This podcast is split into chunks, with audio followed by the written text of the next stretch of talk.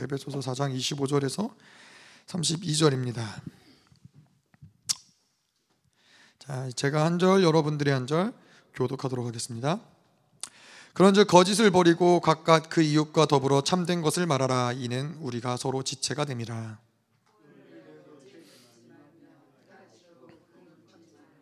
마귀에게 틈을 주지 말라.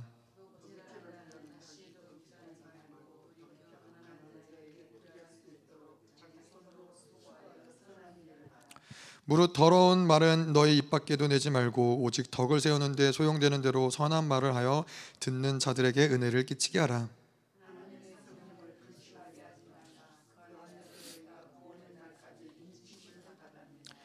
너희는 모든 악독과 노함과 분냄과 떠드는 것과 비방하는 것을 모든 악의와 함께 버리고 서로 친절하게 하며 불쌍히 여기며 서로 용서하기를 하나님이 그리스도 안에서 너희를 용서하심과 같이 하라. 아멘. 자, 자 그래서 저희가 이제 에베소서가 거의 끝나갑니다. 뭐 그래도 몇 번 남긴 했지만은 이제 4장 끝나고 5장, 6장 뭐 이렇게 한 세 번 네 번 안에 에베소서가 끝날 것 같습니다. 에베소서가 쭉 말씀 이어지는데 어 이제 저희가 중요했던 게 이제 4장 11절이죠. 에베소서에서 중요했던 4장 11절에서는 네 가지 영적 시스템을 세우는 것이 중요해요. 근데 이제 이 11절 이후를 보면서 이 네 가지 영적 시스템을 통해서 어, 교회를 하나님이 세우시는데 근데 그러한 가운데서 어떻게 하나님이 이 시스템을 통해서 교회를 통해서 성도들을 훈련시키는가 필요한 훈련 하나님 어떤 훈련들을 시키시는가를 볼 수 있는데 어, 그게 4장 17절부터 5장 20절까지 우리가 이것을 보면서 영적 시스템 안에서 어떻게 훈련할 것인가 또 5장 21절에서 6장 9절은 그렇다면은 이렇게 개인적으로도 훈련을 받고 교회 시스템 안에 들어온 성도가 그 성도의 삶은 어떻게 살 것인가 이런 관계성에 대해서 뭐 이러한 것들을 이야기하고 있고요. 그리고 이제 6장 10절에서 마지막까지 6장 24절까지는 영적 전쟁에 대한 이야기를 하고 있습니다. 예, 그래서 이렇게 이제 저희가 남은 시간들을 함께 보낼 거고요. 저희가 좀 큰 그림에서 보자면은 그렇죠. 이 하나님이 교회를 훈련해 교회 성도들을 훈련시키는 그런 과정 가운데서 가장 중요했던 핵심적인 부분 하나가 아까도 이야기한 대로 4장 11절에 네 가지 영적 시스템을 하나님께서 구축하신 것이 그것이 가장 중요하죠. 그래서 에베소서를 전체적으로 좀 보면은 이 1장에서 8가지 복을 주시고 예, 그리고서는 하나님이 이제는 이 교회를 통해서 예수님이 십자가에서 죽으시고 모든 하나 될 수 없는 이방인들과 모든 이 어, 하나님께 나아올 수 없는 자들을 하나로 만드셨죠. 하나로 연합시키시고 나아올 수 있는 길들을 열어 주셨고 이제 그 길들이 열리면서 어, 저희가 이제 4장 11절 전에 나왔던 말씀이 예수 그리스도가 십자가에서 죽으시고 그리고 음부에 내려가셔서 의인들을 해방시키시고 그리고선 하늘에 오르사 보좌에 앉으신 거 보좌에 앉으셨다라는 게 그 모든 것들을 승리로 이끄셨다라는 것을 이야기하고 그래서 이 보좌에 앉으시면서 포로된 자들을 해방시키시고 그리고 전리품들을 나누신다.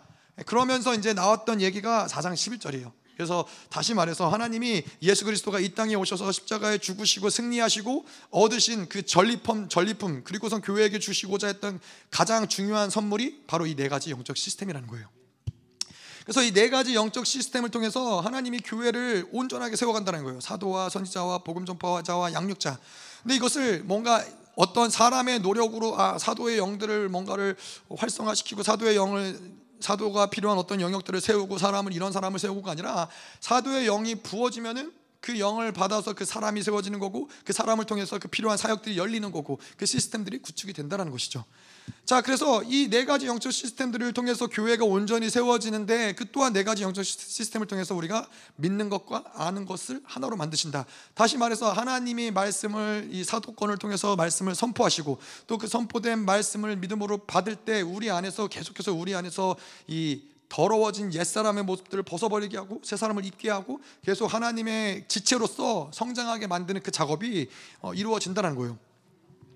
그래서 지난주에 봤던 게 이렇게 영, 네 가지 영적 시스템이 구축이 되어지고 그 다음에는 옛사람을 벗어버리는 거죠. 그러면서 옛사람을 벗어버릴 때 우리 안에서는 이제 새 사람이 하나님이 이 땅에 예수 그리스도가 이 땅에 오셔서 새 창조를 행하셨고 이제는 새로운 피조물 우리 안에 새 생명을 심겨 주셨기 때문에 이제는 이 새 사람으로서 살아갈 수 있는 모든 하나님 이, 이 시스템들이 만들어졌다는 거예요. 그래서 이 새 사람이 됐을 때 지난주에 말씀이 세상에 허망한 것을 따라서 살면 안 된다. 예, 세상의 험한 것을 따라 살면은 우리가 어떻게 돼요? 총명을 잃어버리고 무지하게 되고 감각을 잃어버리고 굳어버리고 이러한 이렇게 이렇게 세, 세 사람이 살 수 없는 세 사람이 세 사람으로 살 수밖에 없고 새 생명을 주셨고 우리 안에서 그 하나님이 세 사람으로 이 하나님의 지체들을 만들기 원하시는데 세 사람으로 살 수 없는 다시 옛 사람으로 갈 수밖에 없는 이러한 시스템들이 구축이 된다는 거예요. 자 그래서 세상, 세상의 험한 것을 따라 살면 안 되고 또 교회 안에서는 이 세 사람이 어떻게 번성하게 되느냐 이 예수가 직접 가르치신다라는 거예요. 교회의 기름 부으심이 모든 것들을 직접 가르치신다라는 거예요. 세상에 어떤 이 교회가 그 뭐 목사님이 세상 이 교회가 어떤 그들의 왕이 되고 그것을 가르치고 그것을 고치는 것이 아니라 이 네 가지 영적 시스템이 구축된 교회 안에서는 성령이 이것들을 통해서 움직이면서 필요한 어떤 이 영들을 또 이러한 이 네 가지 시스템을 통해서 영혼들을 온전케 하고 가르치고 성장시키는 이것이 우리가 이제 쭉 봐왔던 그림인 것이죠. 그래서 오늘 볼 말씀은 그러한 이 말씀의 연장에서 어, 각자 하나님이 교회를 통해서 훈련을 시키신데 특별히 이 마려가라는 훈련들을 통해 좀 볼 거라는 거예요. 그래서 우리가 하나님의 이러한 존재로 부르심을 받고 그리스도의 지체로 부르심을 받았기 때문에 성도는 존재 그 존재에 합당한 말을 할 수 있어야 되고 권세 있는 말을 할 수 있어야 된다는 거예요. 네. 그래서 이런 말의 훈련들을 좀 볼 텐데, 음, 아, 자 말의 훈련들을 좀 오늘 보기 전에 그래서 이 조금 더 나아가서 이 방향성을 가지고 이제 6장에 가면서 이제 이 교회가 나아가고자 하는 방향성 중에서 영적 전쟁에 탁월한 교회가 세워지는 것들을 이제 볼 수 있다는 거예요. 알다시피 오늘도 우리가 이야기했지만은 이 아, 영적 전쟁이 여러모로 이 지역 권세를 무너뜨리고 이 원수의 공격들을 파쇄하고 원수의 무장을 해제하고 이런 여러 가지 영역들도 있지만은 오늘 제가 몰랐던 사실이었지만 오늘 기도하면서 깨달은 게 영적 전쟁을 하면서 우리가 누구인지를 다시 확증하는 거예요. 그리고 원수에게도 우리가 누구인지를 다시 한번 예, 건들지 마라. 나 건들면은 어, 싸울 거다. 나 건들면 가만히 안 있을 거다. 이것들을 원수에게 자꾸 알려주는 거예요. 그러면서 우리는 살아나는 거죠. 혹시 한 한 주 동안 참소당하고 고소당하고 힘들었을지라도 전쟁을 하면서 다시 아 내가 이럴 존재가 아니지 원수를 짓밟아야 될 존재지 이것들을 다시 한번 확증하는 것이죠. 뭐 영적 전쟁 해야만 여러 가지가 있지만은 어둠하고 빛이 함께 할 수 없듯이 이 우리는 빛에 속한 하나님께 속한 자들과 원수들은 함께 있을 수 없기 때문에 늘 치열한 전쟁이 있을 수밖에 없다라는 거예요. 그리고 우리는 하나님이 우리를 통치권자로 분봉왕으로서 부르셨기 때문에 이, 이 땅을 이 지역을 교회가 다스리고 통치하는 것은 너무나 당연한 일인데 원수들이 그걸 그냥 내버려 두지 않는다는 거죠. 우리의 통치권을 그냥 인정하지 않는다는 거예요. 어, 합법적으로 이야기하자면 우리에게 통치권이 있어요. 뭐 원수랑 싸워서 통치권을 가져와야 되는 문제가 아니라 예수 그리스도가 십자가에서 승리하심으로써 모든 공중 권세 잡은 자를 무력화시키면서 승리는 우리에게 있어요. 승리는 우리에게 있고 통치할 수 있는 권세도 통치권도 우리에게 있지만은 원수가 그걸 인정하지 않는 거예요. 예. 원수가 그걸 인정하지 않고 뭐 아무리 합법이어도 불법을 저지른 자들이 있으니까 그래서 계속해서 우리를 통치하지 못하도록 계속 싸우 이 덤벼 들고 싸우고 아, 계속 공격하고 이런 역사들을 만들어내는 거죠. 그래서 우리가 원하지 않더라도 영적 전쟁은 계속 이루어지고 있다. 예. 영적 전쟁이 이루어지지 않는 한 가지의 방법은 완전히 노예가 돼서 아무것도 할 수 없는 존재가 되면은 영적 전쟁을 할 필요는 없죠. 예, 그냥 원수 편인 거죠. 원수 편이 되는 거죠. 하지만 그렇지 않는 이상은 우리는 다시 예수 그리스도가 다시 오시기 전까지는 계속 끊임없이 끊임없이 영적 전쟁을 할 수밖에 없는 존재라는 것을 이야기하고 있는 것이죠. 그래서 이 영적 전쟁이 실질 너무나도 실질적인 게 그냥 뭐 막연한 전쟁이 아니라 어 뭐 예를 들어서 지역과의 전쟁을 하잖아요. 우리도 이 땅과의 전쟁을 하잖아요. 근데 아무리 교회에서 올바른 복음을 전하고 말씀을 정확히 전달을 하고 또 그 복음이 우리 안에서의 모든 어둠을 뭐 해체시킨다 하여도 지역적인 어떤 권세가 여전히 원수들이 지역적인 권세를 가지고 통치하고 있다면은 이 성도는 다시 지역 이 교회를 나가서 또 이 뭐 삶의 터전 가운데서 지역에서 역사하는 영의 통치 가운데서 영향을 받을 수밖에 없다라는 거예요. 그래서 뭐 그런 경우도 있잖아요. 뭐 교회에 가서 뭐 집회에 가서 은혜를 받고 막 믿음이 살아나고 막 좋았는데 이상하게 내가 살던 집으로 돌아오니까는 뭔가 갑자기 불신앙이 생기고 안 될 것 같고 포기하고 싶고 이런 것들이 결국에는 이 지역의 권세를 잡고 있는 뭐 불신의 역사들, 뭐 절망의 역사들이 계속 우리로 하여금 이거 영향을 받게 만드는 거예요. 그래서 필연적으로 교회는 마땅히 해야 될 것이 이 지역 전쟁을 하나님이 원하시는 수준의 이 승리까지 이끌어 가는 거죠. 그래서 이 성도들이 어디를 가, 이 지역 가운데 어디를 가든지 영향을 받는 것이 아니라 하나님의 통치 가운데 살아갈 수 있도록 더 나아가서는 이 한 사람 한 사람이 하나님의 교회가 되어서 어디를 가도 영향받지 않는 상태까지 가는 것이 가장 좋겠죠. 뭐 어쨌건 어쨌건 우리는 이 전쟁을 어, 안 할래 안 할 수 없는 존재라는 거예요. 자 그런데 우리가 뭐뭐 한 가지 육장에 가서 보겠지만은 영적 전쟁에 있어서 필요한 한 가지를 보자면은 영적 전쟁을 승리하려면은 이 물된 동상 같은 심령이 굉장히 중요해요. 왜냐하면 우리의 이 전쟁은 한 번 힘을 내서 열심히 싸워가지고 승리했다 끝나는 전쟁이 아니에요. 근데 아무래도 이러한 전쟁 가운데 하다 보면은 전쟁을 치르다 보면은 여러 가지 원수의 화살이 날라오고 뭐 원수의 참소와 이간과 뭐 이런 많은 역사들이 있을 수 있단 말이죠. 근데 이런 화살들을 우리 안에 계속 꼽히다 보면은 어느 순간은 전쟁을 할래야 할 수 없는 상태가 된단 말이에요. 자 그렇기 때문에 우리에게 중요한 거는 이 물된 동상 같은 심령, 물된 동상 같은 심령이 뭐예요? 이 아무리 원수가 화살을 쏴도 꽂히지가 않는 거예요. 뭐 날라오긴 하죠. 날라왔는데 정확히 원수가 그 화살을 쏘긴 했는데 꽂히지가 않으니까는 지나가는 거예요. 문제가 되지 않는 거예요. 제가 예전에 열방교회에서 이제 본부에서 사역을 하면서 가장 공격을 많이 받았던 시간이 언제였냐? 이 연습을 가르쳤던 연습에서 아이들을 가르치고 하루가 끝나면은 막 화살이 막 수백 개가 막 이렇게 꽂혀 있는 것 같은 느낌이 저만 그런 줄 알았는데 다들 그러더라고요. 그래서 아 이게 다음 세대를 죽이려고 하는 공격이 엄청나구나. 그래서 이게 화살이 꽂힌 상태로 아이들을 다음 날 가르치러 가죠. 그럼 어떻게 되는지 아세요? 분노하고 소리 지르고 막 아이들한테 막 난리가 나는 거죠. 어, 그거밖에 못하냐? 뭐 왜 이러냐?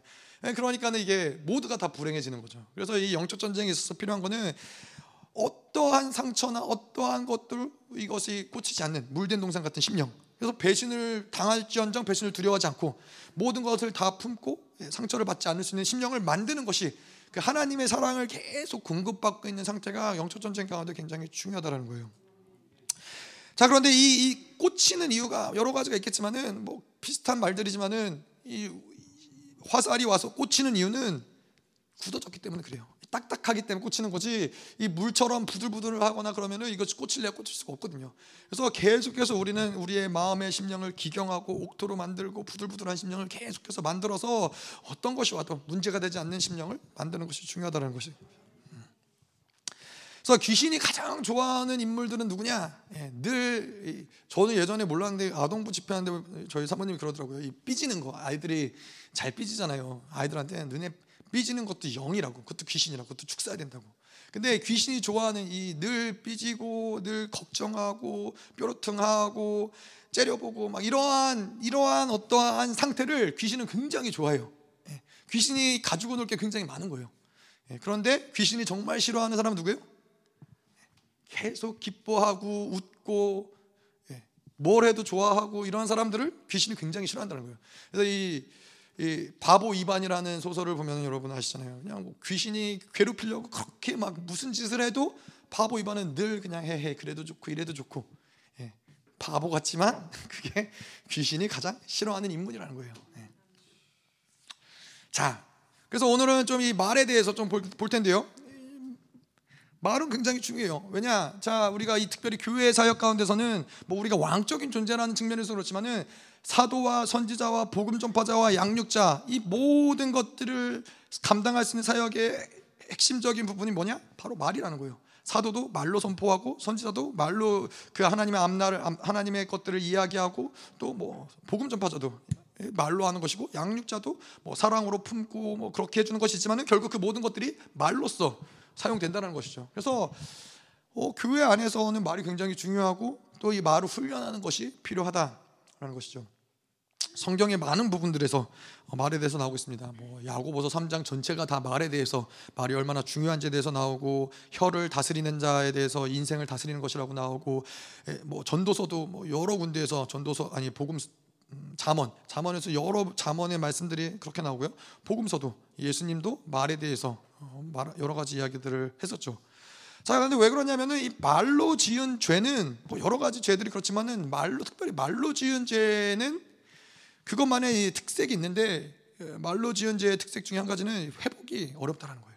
어떤 말이냐면은 이 우리가 이 말을 이야기할 때 그렇잖아요. 말 한 번에 내뱉은 말은 쏟아진 물과 같아서 다시 주, 주워 담기가 어렵다. 예, 그래서 말로 우리가 어떤 다른 어떤 걸로 상처를 주면 뭐 예를 들어서 칼로 누군가를 상처를 주면은 어 뭐 그 그거는 피할 수도 있고 막을 수도 있고 뭐 하여튼 뭐 그럴 수 있지만은 그걸 뭐 다시 칼을 집어넣을 수도 있지만은 한 번 쏜 화살은 다시 돌이키기 어렵다는 거예요. 마치 말은 화살과 같은 거예요. 예, 그래서 한 번 말을 내뱉으면은 그거는 다시 주워 담기 어렵다라는 거죠. 예, 제가 우리 아이들 책을 읽어주다 보면 이제 탈무드에서 그런 이야기가 있습니다. 이 탈무드 오늘 탈무드 이야기를 몇 개 할 텐데요. 탈무드에 보면은 어느 동네에 이 아주머니가 있었는데 그 아주머니가 말하기를 엄청 좋아했어요. 말하기를 좋아해서 근데 뭐 좋은 말을 하는 게 아니라 이간하고 수군거리고 다른 사람들을 판단하고 막 이런 얘기들을 온 동네 방네 다니면서 막 이런 얘기들을 막 떠들고 다닌 거예요. 그래서 사람들이 뭐 그 이야기를 처음에는 뭐 들어주고 이랬는데 나중에는 막 동네 전체가 막 이간이 되고 막 이런 서로 미워하게 되고 이렇게 되니까는 이 마을 사람 중에 한 명이 이제 랍비를 찾아가서 동네마다 이제 유대인들은 랍비가 있는데 랍비를 찾아가서 아니 이 여자가 이렇게 이 아주머니가 이렇게 말을 하고 다니고 동네를 더럽히고 다니고 그렇다고 그랬더니 이제 랍비가 그 아주머니를 불렀죠. 그 아주머니를 불러서 이제 내가 당신에게 한 가지 숙제를 내주겠다. 한 가지 미션을 줄 텐데 이 미션을 잘 어, 수행하고 성공해서 돌아오면은 내가 당신에게 큰 선물을 줄 것이다. 그래서 이 아주머니가 이제 신나서 무엇이냐라고 했더니 이 깃털이 잔뜩 들은 이 자루를 주면서 자 이제 여기서부터 집으로 가는 동안 이 자루에 들은 깃털을 하나씩 땅에다가 어, 놓으라는 거예요. 그리고 집까지 돌아갔을 때에는 다시 돌아오면서 그 깃털을 주워서 담아서 어, 돌아오면은 그러면은 된다는 거예요. 아주머니가 처음에는 알겠다고 어, 별로 그렇게 어렵지 않겠네 생각을 하고서 이제 깃털을 하나씩 가는 길에다가 땅에다 내려놨죠. 근데 어떻게 돼요? 돌아오는 길에 보려니까는 깃털이 막 여기 날리고 저기 날리고 잡아올 수가 없는 거예요. 그렇게 해서 이제 라비한테 돌아와서 아, 나는 이제 이거 못하겠다고 어, 날라간 깃털을 다시 내가 찾아오기가 어렵다고 그랬더니 이제 라비가 얘기를 해준 거죠. 당신이 마을을 다니면서 던지고 다닌 말이 마치 그렇다고 예, 한번 내뱉은 말을 다시 찾으고 다시 이것을 내가 어, 이렇게 바, 이렇게 회수하려고 해도 회수할 수 없게 되는 거라고. 자, 그런데 왜 이 말이 그래서 한번 내뱉은 말이 왜 중요하냐? 말로 우리가 누군가에게 상처를 주죠. 어, 그 말로 상처를 준 사람은 회개할 수 있어요. 아, 내가 이렇게 이런 말 하지 말았어야 되는데, 아, 이거를 회개합니다. 회개하고 용서받을 수 있어요. 자, 근데 문제는 뭐냐면은 말로 상처를 받은 사람은 그 상처가 회복이 가능할지 불가능할지는 장담할 수 없다라는 거예요. 뭐 그 사람도 뭐 하나님 앞에 나아가서 회개하고 뭐 그러면 물론 이것이 뭐 회복이 불가능한 건 아니겠죠. 하지만은 그걸 보장할 수가 없는 거예요. 그러니까 말로 누군가에게 상처를 준 거는 완벽한 회복을 보장할 수 없는 거예요. 근데 이 참 뭐 우리나라뿐만 아니라 여러 모든 나라들이지만은 우리에게도 말이 중요한 것처럼 원수들도 말을 굉장히 잘 사용을 해요. 그래서 뭐 정말로 사역을 하다 보면은 말로 묶인 사람들이 엄청 많아요. 예, 말 때문에 인생이 묶이고 인생이 고달퍼지고 인생이 엮이고 이러한 이러한 역사들이 굉장히 많다는 거예요. 원수가 그 말을 사용하기 때문에 그렇죠. 근데 우리나라도 그런 말들 많잖아요. 뭐 요즘에도 그런지 모르지만 예전에 사람들은 자녀 아이들한테 어, 망할 놈의 자식이라고 뭐 빌어먹을 자식이라고 어 이거 되게 잘 몰랐지만은 생각해 보니까 깊이 생각해 보니까 굉장히 나쁜 말이더라고요. 예, 왜 자기 자식한테 망할 놈의 자식이라 그래요? 아니 그 망한 망하란 얘기잖아요. 근데 그 얘기를 계속 들으면은 그 인생이 어떻게 돼요? 예, 나는 망할 놈의 자식이다. 나는 망할 거다. 나는 망할 거다. 그래도 진짜 망하는 거예요. 빌어먹을 자식이라는 거는 뭐예요? 예, 누구 앞에 가서 빌어가지고 예, 생, 생사를 생계를 예, 그렇게 빌어 먹으라는 거죠. 뭐 우리가 그렇게까지 모르겠어요. 뭐 여러분들은 들으실 때 이런 얘기를 들으셨을 수도 있지만은 이렇게 저는 그렇게까지는 얘기는 안 들어본 것 같아요. 그런데 뭐, 뭐 이런 얘기들. 야, 왜 너는 맨날 그 모양이냐? 왜 맨날 말썽이야? 야, 넌 그것도 제대로 못해? 이러한 말들은 어, 때로는 쉽게 내뱉기도 하고 많이 듣기도 하고 이런 얘기들을 많이 들었단 말이에요. 근데 이러한 것들도 사실 우리의 인생을 많이 묶을 수 있는 것이 무엇이냐면은 어, 말씀에서도 그러죠. 믿음은 들음에서 난다고. 믿음은 들음에서 나는데 계속 우리가 귀에 들린 것들에 대한 믿음이 우리의 인생을 그 믿음대로 인생을 이끌어 간다라는데 사실 어려운 점이 있어요. 하나님의 말씀, 하나님의 약속을 믿음으로 말씀을 듣고 그것을 믿음으로 취한 자들은 하나님의 그 약속대로 그 인생의 이끌림을 받는 것인데 그렇지 않은 말들을 계속 들은 자들은 이게 왜 그러냐면은 원수가 그 말에서 역사하는데 그 말들을 어떻게 역사하냐면은 그런 말들. 아까도 이야기한 것처럼 야 너는 왜 이렇게 말썽이야? 아, 너 좀 가만히 좀 있어. 뭐 이런 말들이나 이런 말들을 어떻게 받아들이게 하냐면은 존재로 받아들이게 하는 거예요 아 그렇구나. 나는 말썽만 부리는 쓸모없는 쓸모없는 존재구나 아 나는 정말로 뭐 어, 아무것도 제대로 할 수 있는 게 없는 존재구나 이거를 존재로 받아들이게 한다라는 데 문제가 있는 거예요 그것이 존재로 계속 이런 얘기를 들으면서 어? 넌 맨날 이래서 문제야 뭐, 뭐 이런 얘기가 좋은 뭐 지 아버지 닮아가지고 좋은 얘기인가요? 아버지가 훌륭하면 좋은 얘기겠죠. 근데 보통 이런 얘기를 할 때는 아주 부정적일 때 이야기를 하죠. 그러면은 이제 지 아버지의 좋은 거를 담기보다는 부정적인 거를 자녀들이 닮을 확률이 높아지겠죠. 이렇게 말들은 계속 우리의 존재를 묻는 거예요. 존재를 묻기 때문에 존재가 한번 묶이면은 그 인생은 그 존, 묶인 존재의 그 이상의 삶을 살아내기가 굉장히 어려워요. 그렇기 때문에 이 말이라는 것이 굉장히 중요한데 제가 예전에도 한번 말씀드린 적 있지만은 특별히 우리에게 의미가 있는 사람들이 하는 말들 어, 뭐, 마땅히 사랑해 줘야 될 부모님이나 부부 관계나 뭐, 뭐, 교회에서 어떤 리더나 목사님이나 뭐 이러한 사람들, 내 인생 가운데 뭔가 의미가 있는 사람들이 내뱉은 말들은 사실 굉장히 치명적일 수밖에 없다라는 거죠. 마땅히 사랑해주고 보호해줘야 될 부모님이 뭐 아까도 이야기한 대로 뭐 빌어먹을 자식아 막 이런 얘기를 들으면 부모님한테 그 얘기를 들으면은 더할 나위 없이 내 존재로 그것을 확증하게 된다는 거예요. 아 나는 진짜 그런 존재구나. 이것이 내가 아무리 아니라고 생각을 할 수 있죠. 아 그래 난 아니야. 아무리 우리 부모님 그렇게 얘기해도 난 아니야. 나는 훌륭한 사람이 될 수 있어. 그런데 이 말이 무서운 점 무엇이냐면은 내가 어쩌다가 온전하게 일을 제대로 못하고 실패하면은 그 말이 나에게 다가와요. 아 그래 너는 어차피 안 될 자식이구나 난 해도 안 되는구나 이것이 계속 우리의 인생 가운데 우리를 괴롭힌단 말이죠 그래 나는 빌어 빌어 먹을 수밖에 없는 존재구나 이렇게 우리를 자꾸 무, 존재를 묻기 때문에 그게 어려웠다는 것이죠 얘기했지만은 그 어떤 교회에서 저희 아버지 교회에서 사역을 할 때 어떤 분이 이제 다니던 다른 교회에서 그런 얘기를 들었어요 아, 당신은 사모가 됐어야 되는데 결혼을 이미 했는데 목사님이 아닌 다른 사람하고 이미 했는데 사모가 됐어야 되는데 어, 사모가 됐으면은 뭐 믿음이 더 출중해지고 더 뭐 성장할 수 있고 이런 얘기들을 쭉 하는 거예요. 뭐 듣기에 기분이 좋을 수도 있을지 모르지만은 이제 그게 머리에서 떠나지 않고 그게 딱 걸려 있으니까는 영이 그걸 딱 붙잡고 있으니까 어떻게 되냐면은 남편하고 행복할래야 행복할 수가 없는 거예요. 남편만 보면 아, 내가 저 사람을 잘못 만났지. 내가 잘못 만나서 내 인생이 이렇게 고통스럽고 어렵지. 이게 떠나지 않는 거예요. 그 부부가 맨날 싸우는 거예요. 그냥 뭐 모르겠어요. 그냥 툭 하고 내뱉은 말일 수 있지만은 그것 때문에 그 부부는 뭐 수십 년간을 싸우고 다투고 어려울 수밖에 없었다는 거죠. 자, 또한 이 말이 중요한 이유 중에 하나는 말은 그냥 그냥 말이 아니라는 거예요. 우리가 말을 할 때는 그 말은 결국 우리 안에 있는 심령의 것들을 드러내는 거죠. 그래서 예를 들어서 불신의 말을 많이 하는 사람이다. 뭐 그게 되겠냐? 해도 안 된다. 야, 내가 다 해봤는데 기도해봤는데 안 돼. 하나님, 하나님은 야, 너 같은 사람 기도 안 들어주셔. 뭐 이런 얘기를 할 때는 그 안에 있는 불신의 영들이 불신의 심령이 입으로 나오는 거예요. 예? 그렇기 때문에 말이 중요한 거예요. 그래서 목사님도 얘기 뭐라 뭐라고 얘기하시면은 내가 뭐 특별히 영분별 안 해도 그냥 저 사람이 무슨 얘기를 하나를 들어보면은 그냥 그 무슨 영이 역사하는지 알 수 있다라는 거죠. 세상에 강한 사람들은 세상 얘기를 많이 할 것이고 낙심 절망이 많은 사람들은 낙심 절망스러운 얘기들을 많이 할 것이고 누군가를 미워하는 미움의 영이 있는 사람들은 그런 어떤 미움의 말들을 많이 할 것이고 예, 그거는 우리의 영의 상태를 말은 계속해서 뱉어낸다는 것이죠. 자 그런데 이 그냥 이것이 어, 내 입에서 그런 어떤 내 심령의 상태를 드러내는 말에서 그치는 것이 아니라 영향력이 있다는 거예요 말은 또. 그래서 내가 누군가가 나에게 계속 불신의 말을 하죠. 그러면 알게 모르게 나 내 안에서도 불신이 싹트기 시작을 한다는 거예요. 내가 누군가를 만나서 세상의 얘기를 그 세상을 좋아하는 사람과 세상의 얘기를 흠뻑 하고 있죠. 그러면은 내 안에 알게 모르게 세상의 영이 싹 트기 시작을 하고 세상의 영이 강해지기 시작한다라는 거죠. 근데 반대로도 마찬가지죠. 반대로 믿음이 충만한 사람, 소망이 충만한 사람, 사랑이 충만한 사람하고 대화하면은 아, 뭔가 모르게 그 사람하고 대화가 나면은 막 믿음이 생겨. 아, 뭔가 될 것 같아. 하나님 뭔가 더 강력하게 일하실 것 막 믿어져. 이게 이게 말의 어떠한 능력과 권세라는 거예요. 이 말에는 그런 영향력이 있다라는 거죠.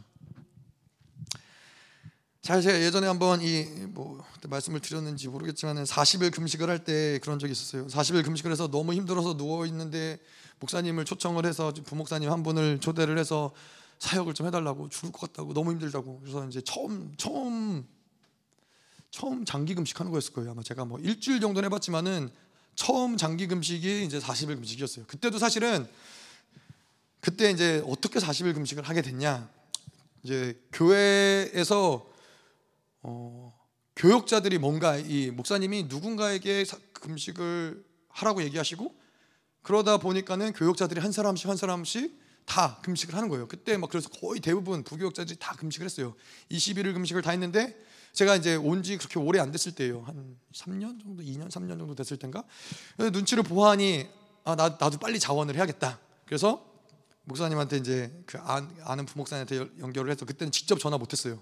그 정도 친분이 안 됐기 때문에 예, 그분한테 말씀을 드려서 목사님 저도 20일 금식하겠다고 말씀을 드리라고 했더니 그분이 이제 김민호 목사님이 이제 얘기를 딱 들으시더니 21일 웃기지 말라 그래 40일 하라 그래.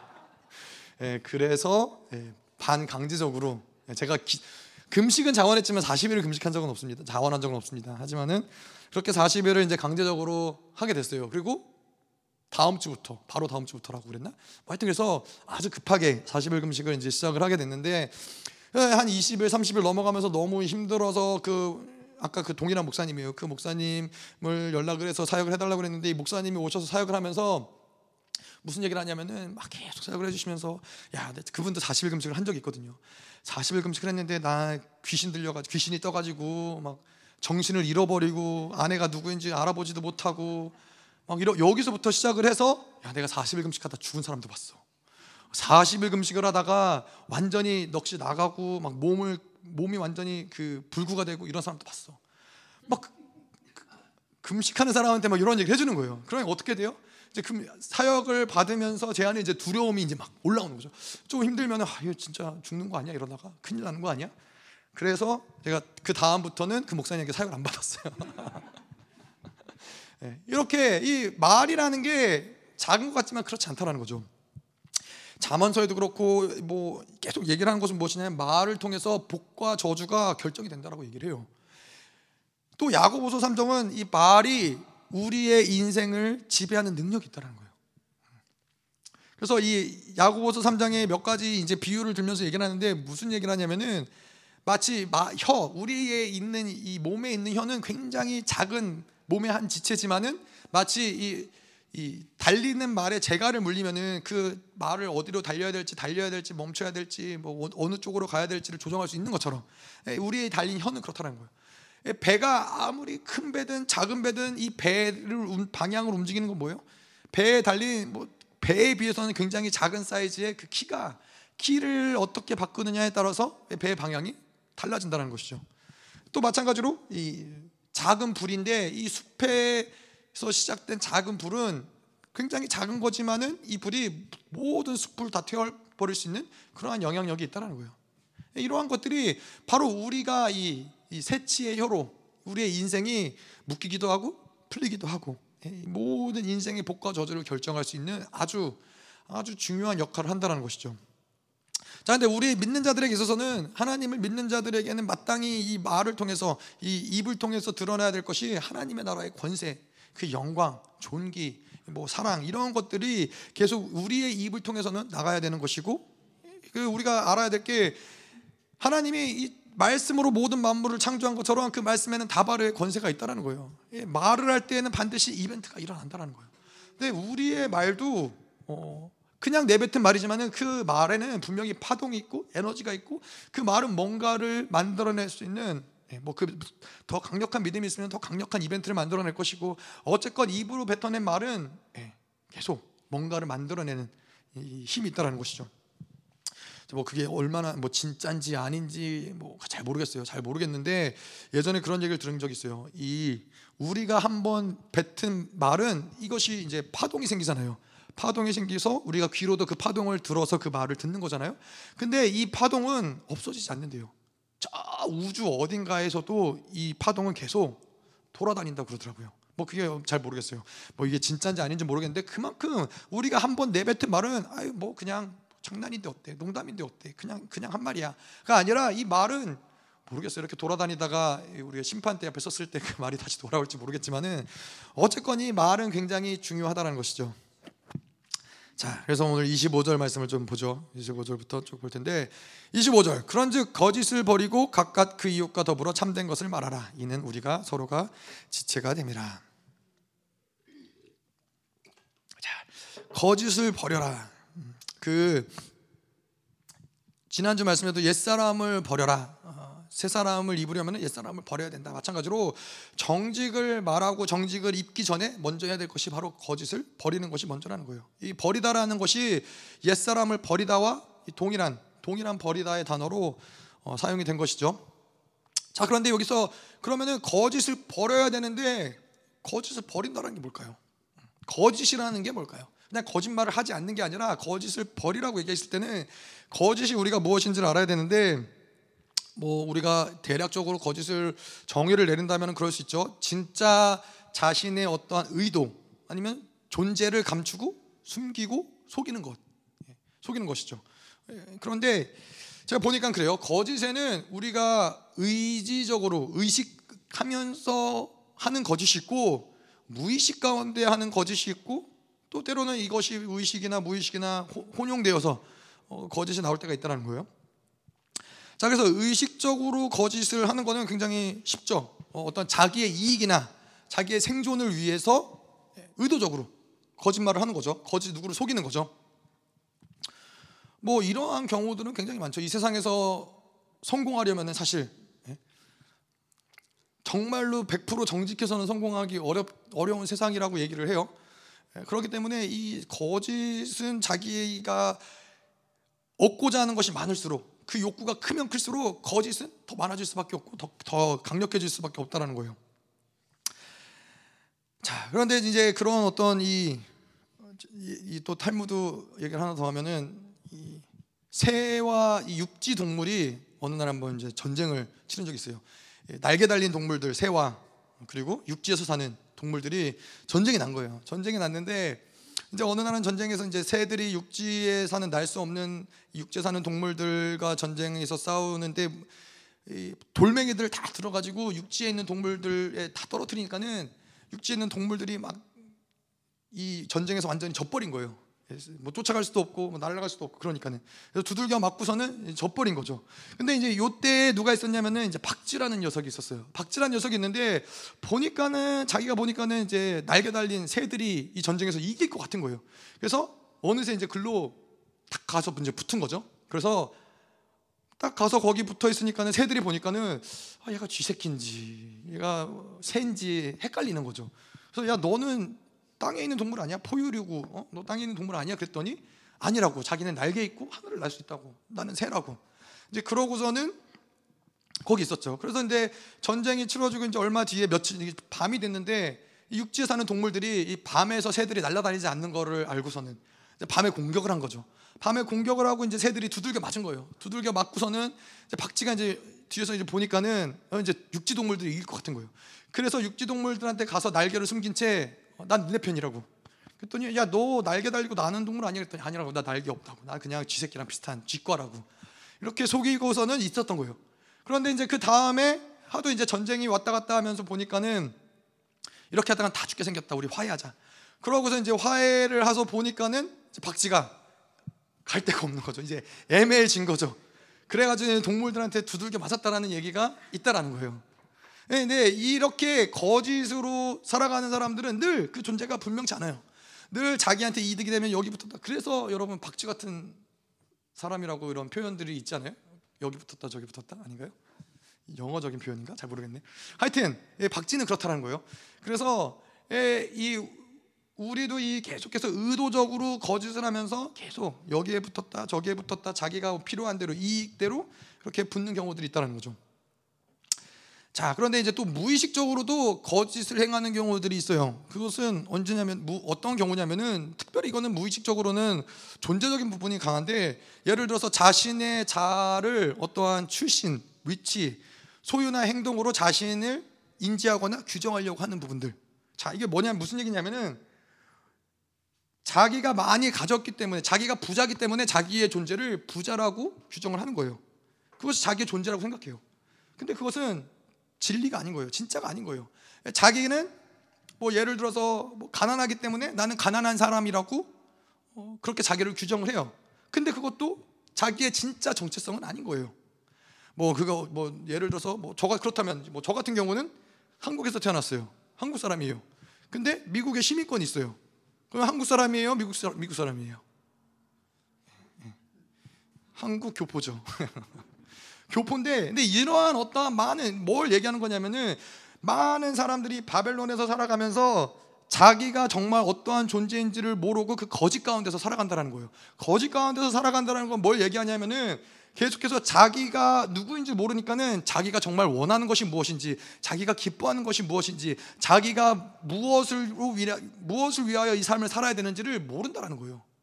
자기가 부자라고 생각하기 때문에 부자는 어떻게 살아요? 계속해서 돈을 더 벌어야 되고 돈을 유지하고 돈을 지켜야 되고 여기에 모든 인생을 다 쏟아버리는 거예요. 또 가난한 사람은 어떻게 해요? 가난한 사람은 이 가난에서 벗어나기 위해서 계속 나름대로 많은 노력을 한다는 거예요. 계속 이것이 자기도 모르게 무의식적으로 거짓 가운데 살아갈 수밖에 없는 우리의 삶을 테두리를 만든다는 것이죠. 어, 그 제가 이 뭐 어디 그래서 우리는 우리는 참 복된 존재인 것은 무엇이냐면은 우리는 성경에서 말하는 대로 진리가 이야기한 대로 우리가 어떤 존재인지를 아는 거예요. 내가 내가 누구인지를 아는 거예요. 우리가 예전에 많이 들었지만은 예전에 제가 어렸을 때 다니던 교회에서도 그런 기도 많이 했는데 이 새신자 환영회 때 새신자가 왔을 때 이제 기도하는 기도 중에서 하나가 하나님 내가 누구인지 어디서부터 왔는지 무엇을 위해 살고 어디로 가는지 알지 못한 채 지금까지 인생을 살아왔지만 뭐 이제 하나님을 만나서 뭐 이제 이런 기도들 하잖아요. 근데 내가 누구인지를 모른다라는 것은 그 인생을 헛된 인생을 사는 거예요. 정말로 나를 위해서 내 존재가 원하는 바를 그 기뻐하는 게 무엇인지를 위해서 살아야 되는데 내가 누구인지 모르니까는 다 잘못된 인생을 다 거짓된 인생을 살 수밖에 없다라는 것이죠. 그래서 이 재미난 것은 무엇이냐면은 이 노예들이 있잖아요. 예전 뭐 지금은 없지만 예전에 이제 뭐 흑인 노예들이 있었고 많은 노예 이스라엘도 그 지방에서도 노예들이 있었고 노예들이 있었는데 그 노예가 우리의 정체성이에요? 우리 부모도 노예였고 나도 노예고 이것이 나의 정체성이에요? 그렇지 않다라는 거죠. 이것은 우리의 정체성이 아닌 거예요. 백인이 정체성이에요? 백인이고 나는 백인이야. 나는 흑인이야. 그것이 우리를 규정해요? 그렇지 않다라는 거죠. 그런데 이 원수들의 전략인 것이죠. 이렇게 우리를 그들이 바벨론이 말하는 정체성에서 우리를 가다 놓고 평생을 그거에 국한되어서 살아가게 만드는 거예요. 무슨 말이냐? 나는 노예이기 때문에 평생 이 노예로서의 삶을 살아가든가 아니면은 아니면 두가 또 한 가지는 노예에서 벗어나고자 해서 몸부림치면서 그 평생을 다 보내버리는 거예요. 근데 성경에는 어떠한 자들이 있냐면은 복음 때문에 자원에서 노예가 되는 데들이 있다라는 거예요. 이 노예라는 어떠한 그 정체성보다 더 큰 무엇인가가 있기 때문에 기꺼이 내가 노예 복음을 위해서라면 노예로 삶을 살아가는 것을 문제 삼지 않는다는 거예요. 근데 원수들은 계속 그 삶을 노예로서 태어난 자들은 그 삶을 평생은 노예로서 살아가기 위해서 노예로서 그것을 벗어나고 투쟁하기 위해서 평생 그 인생을 사실은 허비하는 거죠. 인생에 정말 중요한 것이 있음에도 불구하고 누군가는 복음 때문에 노예가 되는데 그렇지 못하는 거죠. 이, 이, 미국의 역사도 보면은 수없이 많은 오래된 역사 가운데서 많은 흑인들이 어디에 집중을 하냐면은 자기가 흑인인데 부당한 대우를 받지 않, 않기 위해서 모든 그 인생의 에너지를 다 쏟아요. 예. 사실 그것이 굉장히 뭐 어떠한 면에서는 필요할 수도 있지만은 굉장히 허망한 것은 무엇이냐면은 지금도 그래서 이 피해 의식이 굉장히 강해요. 아무도 차별하지 않았는데도 불구하고 차별받았다고 생각을 해요. 그러니까 그것을 따져야 되고 싸워야 되고 굉장히 내가 그것을 지켜야 되고 그러니까 굉장히 예민할 수밖에 없고 더 많은 좋은 일들을 선한 일들을 할 수 있고 더 많이 자신을 자신이 기뻐하는 일들을 할 수 있음에도 불구하고 그것과 싸우고 투쟁하는데 모든 것 인생을 다 쏟아버린다는 거예요. 이것이 바로 이 우리가 이 무의식 가운데 거짓 가운데 살아가는 살아갈 수 있는 그런 모습인 것이죠. 자, 또 한 가지는 우리가 의, 이거는 의식적일 수도 있고 무의식적일 수도 있어요. 어, 떠한 거짓이 있냐면은 자기가 이 가졌던 수치나 아픔이나 상처들이나 아, 이러한 것들이 있을 경우에는 그것을 감추고 덮고 숨기려고 하는 그러한 거짓들이 있을 수 있다는 것이죠. 이거는 의식적일 수도 있고 무의식적일 수도 있죠.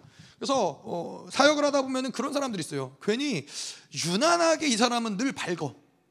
근데 울어야 될 때 울어야 되는데 울어야 될 때 울지 않고 웃어. 근데 그 이유는 무엇이냐? 상처가 너무 크기 때문에 그 상처를 본인이 계속 숨기는 거예요. 이거 다른 사람에게도 숨기지만은 내 자신에게도 그 상처가 아프니까 드러나지 않기 위해서 계속 숨기는 거예요. 이것도 어떤 거짓 때문에 한 모습인 것이죠. 근데 많은 경우가 그러한 자기가 그러는지를 모르는 경우들이 있어요. 그 그것이 상처 때문에 내가 이렇구나 이런 모르는 경우들이 많이 있어요. 뭐 또 한 가지는 뭐 제가 보니까 열방교에서도 어떤 아이는 이제 늘 어, 학교에서 왕따 당하고 뭐 외모 때문에 왕따 당하고 이러다 보니까는 계속 얼굴을 가려요. 계속 얼굴을 가리고 마스크를 쓰고 다니고 한 여름에 막 땀이 뻘뻘 나는데도 마스크를 쓰고 다니고 마스크를 실내에서도 실외에서도 벗지 않는 거예요. 이제 그러다가 그래서 이제 뭐 모든 사람들이 아이의 상처를 만져주면서 마스크를 벗기는 야 제발 마스크 벗어라. 어, 아무도 너의 외모에 대해서 뭐라 그러지 않고 뭐 신경 쓰지 않는다. 벗어라. 그랬는데 얘가 벗지 않고 맨날 마스크를 쓰고 다녔는데 그러다가 이제 코로나가 왔죠. 코로나가 오니까는 사람들이 야 너가 승자다 다 너 따라서 마스크를 쓰는구나. 그래서 모두가 다 마스크 쓰는 시간이 온 것이죠. 근데 이렇게 뭔가 이 우리 안에 해결되지 않은 상처 아픔 뭐 이런 것들이 있으면은 이것을 자꾸 가리우고 숨기려고 하는 것들이 있다는 거예요. 어, 뭐 남자들 같은 경우에는 그런 경우들이 있죠. 어, 약해 보이지 않으려고 더 강한 척해요. 더 센 척하고 더 터프한 척하고 더 거칠게 말하고. 왜냐하면 내면은 굉장히 예, 유리처럼 약하기 때문에 건드리면 깨질 수 있기 때문에 더 강한 척을 한다는 거예요. 이런 모든 것들이 결국에는 어, 거짓이라는 것이죠. 예. 거짓이 자기가 뭐 누군가를 꼭 속여야지라는 의도로 그것을 거짓이 아니더라도 자기를 숨기고 감추고 드러내지 않고 이렇게 할 때는 그 거짓은 무엇이 되냐면은 진실 때문에 나오기가 어렵다라는 거예요. 그 안에서는. 자, 그래서 반대로 이 정직은 무엇이냐? 정직하다는 것은 무엇이냐? 예, 특별히 하나님과의 관계 가운데서 하나님 앞에 바로 섰다라는 것을 정직하다. 뭐 정직하기 때문에 참된 것을 말할 수 있는 거겠죠. 거짓을 버리면서 버리면은 우리 안에서 이 정직, 하나님 앞에서 어, 정직하게 설 수 있는 것들인데 우리가 하나님과의 올바른 관계다 아니다 이것을 한편으로는 어떻게 알 수 있냐? 내가 하나님 앞에서 얼마나 정직하냐? 하나님 앞에서 얼마나 거짓되냐? 예, 거짓됐다라는 것은 아까도 이야기한 대로 무엇을 하나님을 속인다 이런 측면보다도 하나님 앞에서 숨기는 것이 있는가? 하나님께서 뭔가 감추 하나님 앞에서 감추이는 것이 있는가라는 것을 통해서 이야기할 수 있는 거겠죠.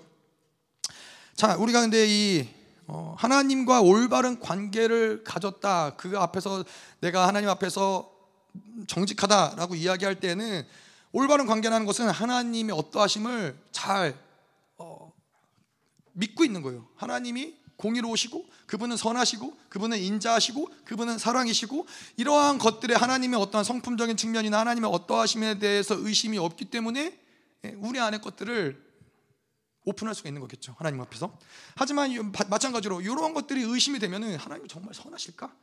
하나님이 나의 죄를 보시고 하나님 나를 심판하고 나를 쫓아내시지 않으실까? 이런 의심이 있으면은 하나님 앞에서 자꾸 무엇인가를 숨기게 되는 것이죠.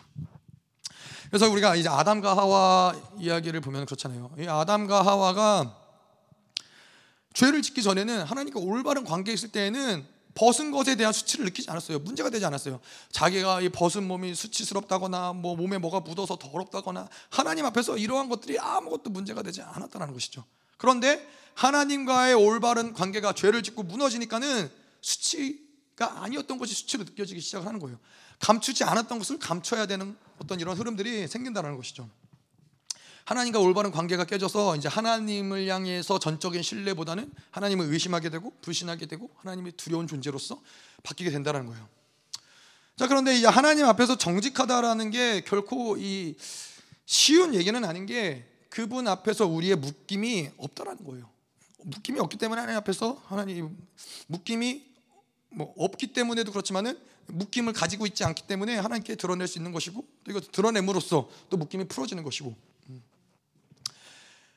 자, 그래서 하나님은 정직한 자의 기도를 들으시는 하나님이에요. 우리 안에 있는 모든 것들을 하나님께 다 보여드리는 것이죠. 자, 그런데 이 종교가 무서운 건 뭐냐면은 종교의 무서움은 하나님 앞에서도 자신이 거룩한 척을 해요. 하나님 앞에서 자신을 자신의 수치와 더러움과 죄악들을 드러내는 것이 아니라 하나님 앞에서도 거룩한 척을 한다는 것이죠. 이게 종교의 무서움이라는 거예요. 하나님 앞에서 구원을 받고 하나님 생명을 받고 살 수 있는 존재는 무엇이냐? 그 앞에 나아가서 자기의 연약함을 드러내고 자기의 죄악을 드러내고 자기의 수치를 드러내고 하나님 앞에 그 모든 것들을 드러내고 엎드리는 자들에게 하나님의 생명을 받고 구원의 역사가 일어나는 것인데 종교는 그것이 아니라 종교는 사람들 앞에서도 거룩한 척을 하고 더 나아가서 하나님 앞에서도 거룩한 척을 한다는데 문제가 있다는 거예요. 거룩한 척을 하는 게 문제가 있는 게 무엇이냐? 그것이 하나님 앞에서 감추어지고 하나님 앞에서 숨겨진 그런 영역들은 여전히 그것은 해결되지 해결 해결을 받지 못한다라는데 또 문제가 있다는 것이죠. 그래서 하나님 앞에서 우리가 완벽히 완벽히 투명하다. 이것은 무엇을 얘기하냐? 완벽히 거룩하다는 것을 얘기하는 거예요. 완벽히 거룩하다는 것은 다시 말해서 하나님 앞에 나아가서 모든 것을 계속 드러내고 비워내고 그래서 그분의 것으로 채워지기 때문에 거룩하다는 것이죠. 그래서 거룩하기 위해서 중요한 것은 무엇이냐? 우리 안에 있는 모든 것들을 하나님 앞에 들춰내야 된다는 거예요. 내 악들, 내 수치들, 내 상처들, 내 아픔들, 내 안에 있는 모든 처리되지 않은 더러운 것들을 계속 하나님께 가지고 나아가는 거예요. 그래서 다윗은 뭐라 그래요? 다윗이 내 속에 있는 것들아 다 하나님을 찬양할지어다. 전 인격이 하나님 앞에서 투명하다는 얘기예요. 그 안에 있는 모든 것들이 하나님 앞에서 투명하다라는 얘기예요. 하나님 앞에서 다윗은 어느 순간에도 숨기는 자기 어떤 것도 숨기지 않았다는 거예요. 근데 우리가 알다시피 우리는 어, 우리도 그렇잖아요. 뭐 하나님이 어차피 다 아시고 뭐 이런데 뭘 숨기겠어. 그런데 하나님과의 관계가 틀어지고 죄가 우리 안에서 죄를 짓거나 뭐 원수가 우리 가운데서 참소하거나 이러면은 뭔가 하나님과의 관계가 단절되면은 뭔가 감추는 것이 생기기 시작한다는 거예요. 뭔가 하나님 앞에 말하고 뭐 일단 하나님께 나가고 싶지도 않고 말하고 싶지도 않고 이렇게 단절된 상태에서는 계속 하나님께 뭔가를 온전하게 드러내는 게 어렵다는 것이죠. 근데 다윗 같은 경우는 이 다윗의 시편을 보면은 무슨 이야기가 나오냐면은 다윗은 처음에 이 시편의 초반에는 하나님의 때로는 하나님에 대한 원망을 하는 것 같아요. 하나님에 대해서 탄원하고 원망하고 하나님 도대체 왜 나를 이렇게 대우하십니까? 하나님 왜 세상 사람들과 나를 똑같이 대우하십니까? 그 안에서 있는 모든 절망스러운 마음들, 힘듦들, 고통들, 아픔들, 수치들을 다 하나님께 내어 뱉는단 말이에요. 이렇게 내어 뱉으면서 하나님 앞에 이것들을 다 토해내고 하나님 앞에 완전히 투명해졌을 때 하나님과의 기도로의 어떤 이 과정을 통해서 그 모든 것들이 다시 거룩해지고 정결해지는 과정을 겪는다는 거예요. 아, 이러한 내 아픔을 하나님이 만지시고 위로하시고 설득하시고 아, 하나님이 이러한 분이시는가를 다시 확증한다는 거예요. 이 과정을 통해서 다윗은 계속해서 거룩해지는 것이죠. 그래서 아까도 이야기한 대로 우리는 무엇을 행함으로써 거룩을 입을 수 있는 것이 아니라 우리가 뭔가 열심히 거룩한 척을 함으로써 거룩해질 수 있는 것이 아니라 이, 이 예수님이 계셨던 그 당시에 종교 지도자들, 바리새인들, 사두개인들 이러한 사람들은 거룩한 옷을 입고 거룩한 행위를 하고 거룩하게 사람들 앞에 나와서고 거룩하게 말씀을 읽지만은 어떻게 돼요? 그 안에는 많은 것들이 썩어져 있는데 그것을 하나님께 가지고 나아가지 않는 데 문제가 있다는 거예요. 그 안에 뭐 이 세상을 살면서 상처받지 않는 사람이 어디 있겠고 아픔이 없는 사람이 어디 있겠고 넘어지지 않는 사람이 어디 있겠어요. 근데 하나님 앞에서 거룩한 자들, 신실한 자들은 그것을 가지고 하나님께 나아가서 하나님 앞에 다, 다 하나님 이게 내 아픔입니다. 하나님 이게 내 수치입니다. 이것들을 다 들춰낼 수 있다라는 것이죠. 하지만 이 종교에 종교에 물든 자들은 특징이 뭐예요? 어, 자기도 하나님 앞에서조차도 거룩한 척을 하는 것이죠. 내가 이만큼 기도했어. 내가 이만큼 말씀을 알아. 내가 이만큼 주일 성수했어. 내가 이만큼 교회를 섬겨. 이것이 의가 되다 보면 무서운 것이 그것이 자기의 거룩이라고 생각을 한다는 거예요. 근데 거룩은 그게 아니라는 거예요. 거룩은 하나님 앞에 계속 나를 투명하게 내어 드리는 거예요. 자, 근데 하나님이 하나님 뭐요? 하나님은 인격이세요. 이것이 우리에게는 축복이기도 하지만 어려움이기도 한 것이 무엇이냐? 하나님은 우리의 그러한 것들을 억지로 드러내시지 않는다는 거예요. 내가 마음의 문을 열지 않고 수치를 감추고 내 안에 아픔을 감추고 모든 더러운 것들을 감추고 있으면은 하나님이 억지로 와서 그것들을 들춰내시고 그것들을 쓰시는 것이 아니라 하나님은 어떻게 해요? 기다리신다는 거예요. 스스로 우리의 이런 아픔과 상처와 그것들을 오픈하고 내드리기를 하나님이 기다리세요. 하나님이 인격적이시기 때문에 그러시죠. 우리를 사랑하시기 때문에 그러시죠. 강제로 억지로 우리를 그렇게 다루시는 분이 아니시라는 거예요.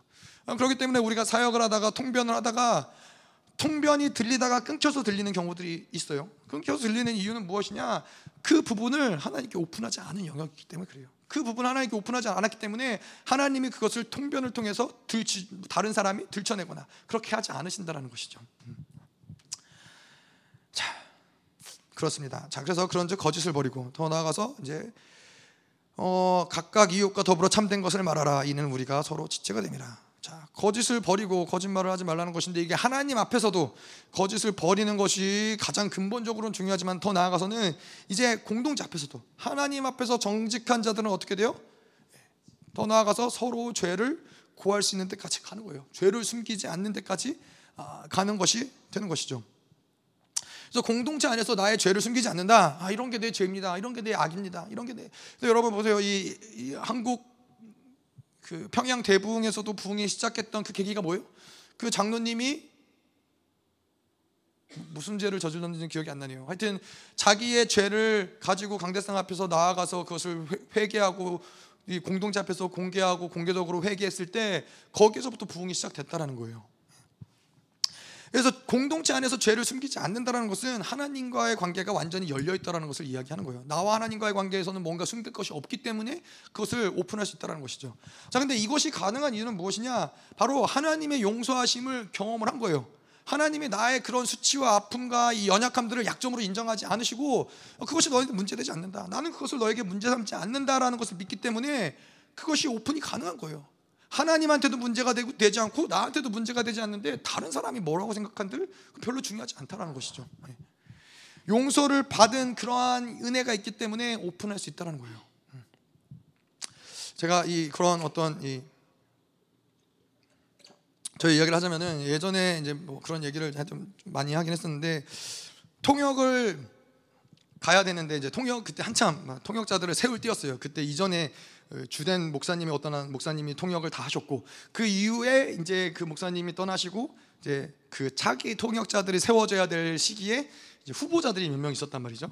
후보자들이 몇 명 있어서 이제 돌아가면서 주일날도 서보고 뭐 이제 예, 뭐 이제 이런 집회 가운데서도 누가 통역자 통역을 서야 되냐 뭐 이런 과정 가운데 있었는데 어 제가 이제 통역 그 후보자 중에 한 명이었죠. 후보자 중에 한 명이었는데 어, 보기 좋게 잘렸어요. 근데 뭐 보기 좋게 잘렸는데 이 잘리게 된 게 원래는 이제 이스라엘 집회를 가게 되면서 이스라엘 집회 때 이제 제가 통역을 하기로 됐었죠. 그래서 이제 이스라엘 집회 때 통역을 하기로 돼서 이제 이런 이야기들을 저희 부모님한테 말씀을 드렸더니 저희 부모님이 이제 그 이야기를 듣고 뭐 좋으셨는지 예, 순식간에 생명사역 교회 목사님들한테 소문이 파닥이 난 거예요. 아, 우리 아들이 이번에 이스라엘 집회 가는데 뭐 통역하게 됐다더라. 뭐, 뭐 어떻게 어떻게 전환 전했는지 모르겠지만은 이제 소문이 파닥이 난 거죠. 그래서 이스라엘까지 가게 됐는데 어, 그러고 나서 조만 얼마 있다가 목사님이 아니 안 되겠다. 어, 너 말고 다른 통역자를 데려가야겠다. 그렇게 해서 이제 잘린 거죠. 잘렸는데 그것도 이제 약간 그 어, 교역자들이 모여 있는 곳에서 통보를 받았어요. 교역자들이 모여 있는 곳에서 통보를 받았는데 그때 그 친구는 그, 그 사람은 교역자가 아니었기 때문에 거기 있으면 안 되는데 그날 특별히 목사님이 그 친구를 불러서 같이 식사를 한 거죠. 근데 이제 그 앞에서 잘린 거예요. 그러니까 굉장히 어, 더 기분이 묘하죠. 약간 수치스럽기도 하고 뭐 어떻게 반응해야 될지도 모르고 그냥 센 척을 했죠. 아, 뭐 괜찮죠, 뭐 그러죠, 뭐 강한 척을 이제 하고서는 아무렇지도 않은 척 하고 그러고서는 이제 돌아왔죠. 돌아와서 이제 저희 사모한테 얘기하고 이제 빨리 빨리 엄마한테 전화해서 예, 빨리 이걸 무마시켜야 되니까는 이제 엄마한테 전화해서 이런 얘기했더니 저희 엄마는 뭐 자기가 기도하는데 그럴 줄 알았다. 너는 원래 통역보다는 뭐 이런 그냥 뭐 말씀을 전하는 게 더 잘 맞는 것 같았다. 통역은 안 가는 게 좋은 것 같았다. 자기 원래 그렇게 생각했다라고 이제 위로를 하셨지만은 별로 큰 위로는 안 됐고 뭐 이렇게 하면서 뭐 저희 아내도 위로를 해주고 저희 엄마도 위로를 해주고 뭐 사람들이 위로를 해주고 그랬지만은 저는 계속했어요. 아, 괜찮아. 뭐 그럴 수도 있지 뭐 그게 뭐 그렇게 중요한 일인가? 괜찮다고 생각을 했었죠.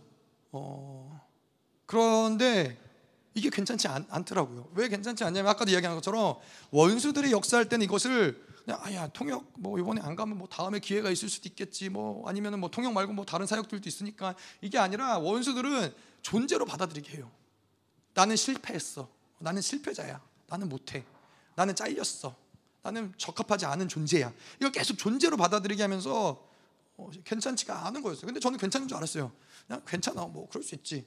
그런데 이제 그러다가 목회자 집회가 있었습니다. 목회자 집회가 있고 이제 집회 갔는데 그 목회자 집회 갔는데 그 찬양 인도를 이제 어떤 목사님이 나오셔서 찬양 인도를 하셨는데 찬양 인도를 하시면서 어떠한 멘트를 하셨냐면은 어 하나님이 목사님들에게 여러분들에게 잘하고 있다고 잘하고 있다고 하나님이 말씀하신다고. 제 제가 이제 그 얘기를 듣는데 이제 확 뜬 거죠. 상처가 뜨면서 제 안에서 이제 막 울컥하면서 하나님한테 올, 하나님한테 했던 기도가 뭐냐면은 하나님 나 하나도 잘하고 있지 않다고. 이게 뭐 잘하고 있는 거냐고. 나 하나도 잘하고 있지 않다고 울컥하면서 그때 엄청 울었어요. 엄청 울면서 이제 내 안에 숨겨왔던 거죠. 나한테도 숨기고 하나님한테도 숨기고 사람들한테도 숨기고 괜찮다고 생각을 했던 거죠. 괜찮다고 포장을 하고 있었던 거죠. 뭐 괜찮아 문제 안 돼. 그런데 이제 그때 하나님 이거를 확 들춰내시면서 이 그때 이게 내 안에서 확 뜨면서 하나님 나 하나도 잘하고 있지 않다고. 그러면서 이제 안에 있었던 속상하고 수치스럽고 억울하고 이런 것들이 다 터져나오면서 이제 한참을 울었어요. 예. 근데 그러고 나서 그러고 나서 이것들이 드러나고 나서 이제 특징이 뭐였냐면은 그 다음에는 어디에서도 이런 얘기를 할 수 있더라고요. 사람들 앞에서 이 얘기를 하는 게 뭐 별로 문제가 되지 않았어요. 뭐, 뭐 아주 뭐 큰뭐 뭐 대단한 상처가 아닐 수도 있어서 그럴 수도 있겠지만은 어쨌건 이거 제가 이런 얘기를 하면 사람들이 제가 예전에도 이제 거기에서 열방에서 이런 얘기를 하면은 사람들이 은혜를 받더라고요. 어, 은혜를 받으면서 저한테 오셔갖고 어떤 그 새로 오신 전도사님도 저한테 오셔갖고 하, 자기 너무나 큰 은혜를 받았다고. 아니 보통 목사님들이나 이런 분들은 어, 자기 못한 얘기, 수치스러운 얘기 이런 얘기 절대 안 하시는데 뭐 목사님이 그런 어, 얘기를 오픈하시고 나누시는 게 되게 위로가 되고 뭐 그랬다고 그런 얘기를 하시는 거예요. 그래서 그래서 어 이제 알은 깨달은 거죠. 아 이게 내 안에 숨겨져 있고 내 안에 이거 상처로 가리워져 있을 때는 사실 이거는 나를 죽게 만드는 거예요. 이것은 그래서 제가 그것이 치유되기 전까지는 계속 그랬어요. 아, 나는 열방교회에서 쓸모없는 존재다. 네. 언제 나가야 되나? 언제 떠나야 되나? 이, 이 생각만을 늘 하고 있었어요. 그래서 제가 이제 잡았던 시기가 언제였냐? 박사들이 다 공부하고 돌아올 때쯤 되면은 교회를 떠나야겠다. 그때는 더 이상 내가 필요 없을 거다. 어, 그렇게 훌륭한 사람들이 교회에 많으니까는 여러분들 많이 들어본 얘기 아니에요? 훌륭한 분들이 많으니까는 내가 여기 있을 필요 나, 나를 필요로 하지 않을 거다라고 생각을 해서 이제 그때쯤 떠나려고 생각을 했었죠. 어 그랬는데 이제 그러다가 깨달은 이러한 이게 치유가 되면서 이런 것들을 이제 드러내면서 그 드러내기 전에는 내 안에 상처와 아픔이고 썩어져 문드러져 가는 것이었는데 이것이 치유가 되고 만져지니까는 그 다음에는 그것이 누군가를 위로할 수 있고 격려할 수 있는 뭔가 하나님의 은혜의 통로로 그런 것들을 사용을 하시더라고요. 왜냐하면 이런 얘기를 들을 때 많은 사람들이 그렇거든요. 사실 나도 그런데 나도 그런 실패감이 있는데 나도 이런 얘기하면은 제가 예전에 그랬잖아요. 그 이 얘기를 예, 제가 소골 집사님 중국어 통역하시는 분하고 얘기하면서 아, 집사님 정말 좋겠어요. 어쩜 그렇게 통역을 잘하세요? 그냥 목사님 말 끝나기 전에 막 시작하셔갖고 목사님 말 끝나기 전에 끝내시고 대단하시다고 아니 듣지도 않고 통역하시는 것 같다고 막 너무 잘하신다고 그랬더니 그 뭐, 그때가 이제 제가 한참 요 상처 때문에 힘들 때였는데 예, 집사님이 이제 저한테 그러신 거죠. 목사님은 좋으시겠어요. 목사님은 통역만 빼고 다 잘하시잖아요. 어, 자기는 통역 말고 할 줄 아는 게 아무것도 없다고. 자기는 사역도 못하고 뭐도 못하고 뭐도 못하고 말씀도 못, 모르고 나는 진짜로 하, 너무 아무것도 할 줄 아는 게 없어서 속상하고 힘들어서 하, 교회를 나가야 되나 이런 생각을 많이 한다고. 이제 이런 얘기를 들으면서 이제 깨달은 거죠. 아, 다 똑같구나. 원수들이 다 똑같이 공격하는구나. 통역을 잘하는 사람은 잘하는 사람대로, 못하는 사람은 못하는 사람대로 다 똑같은 공격을 받고 있는 거예요. 그렇기 때문에 이러한 이야기를 나눌 때 사람들이 많이 했던 얘기가 뭐냐면은 하, 나도 언제 교회를 나가나 생각하고 있었다고 막 이런 얘기들. 이러한 공격들을 다 같이 받고 있기 때문에 이러한 것들이 있다는 거예요. 근데 아까도 말씀드렸지만은 공동체 안에서 하나님 앞에서 해결된 것들, 용서받은 것들, 이러한 우리의 죄악들을 같이 나누고 공유할 때는 이것이 점점 우리한테는 가벼워진다는 거예요. 이것이 우리에게는 함께 싸워 나가야 될 어떠한 것이 되어지는 것이고 이것이 서로에게 은혜의 통로가 되어주는 것이고 위로가 되어주는 것이고. 음. 그래서 교회가 영성이 더 깊어지면 깊어질수록 나타나는 특징은 서로에 대해서 더욱더 투명해진다는 거예요. 목사님 말씀하신 대로 숟가락이 몇 개인지 서로 가정의 숟가락이 몇 개인지 우리 집 숟가락 몇 개인지도 모르는데 하여튼 남의 가정 숟가락 몇 개인지까지도 알 정도로 투명해져야 된다고. 네, 목사님 우리 집 숟가락 몇 개인지 모르실 것 같은데. 뭐 하여튼 그런 거죠. 음. 근데 공동체 안에서 자신의 수치를 말하지 않고 숨기는 이유가 우리가 뭐 한 두 가지로 생각할 수 있는데 하나는 아까 이야기한 대로 자신의 문제예요. 하나님과의 관계가 온전치 못하기 때문에 하나님 앞에서 이 모든 것을 투명하게 오픈하지 않았기 때문에 문제가 될 수 있는 것이죠.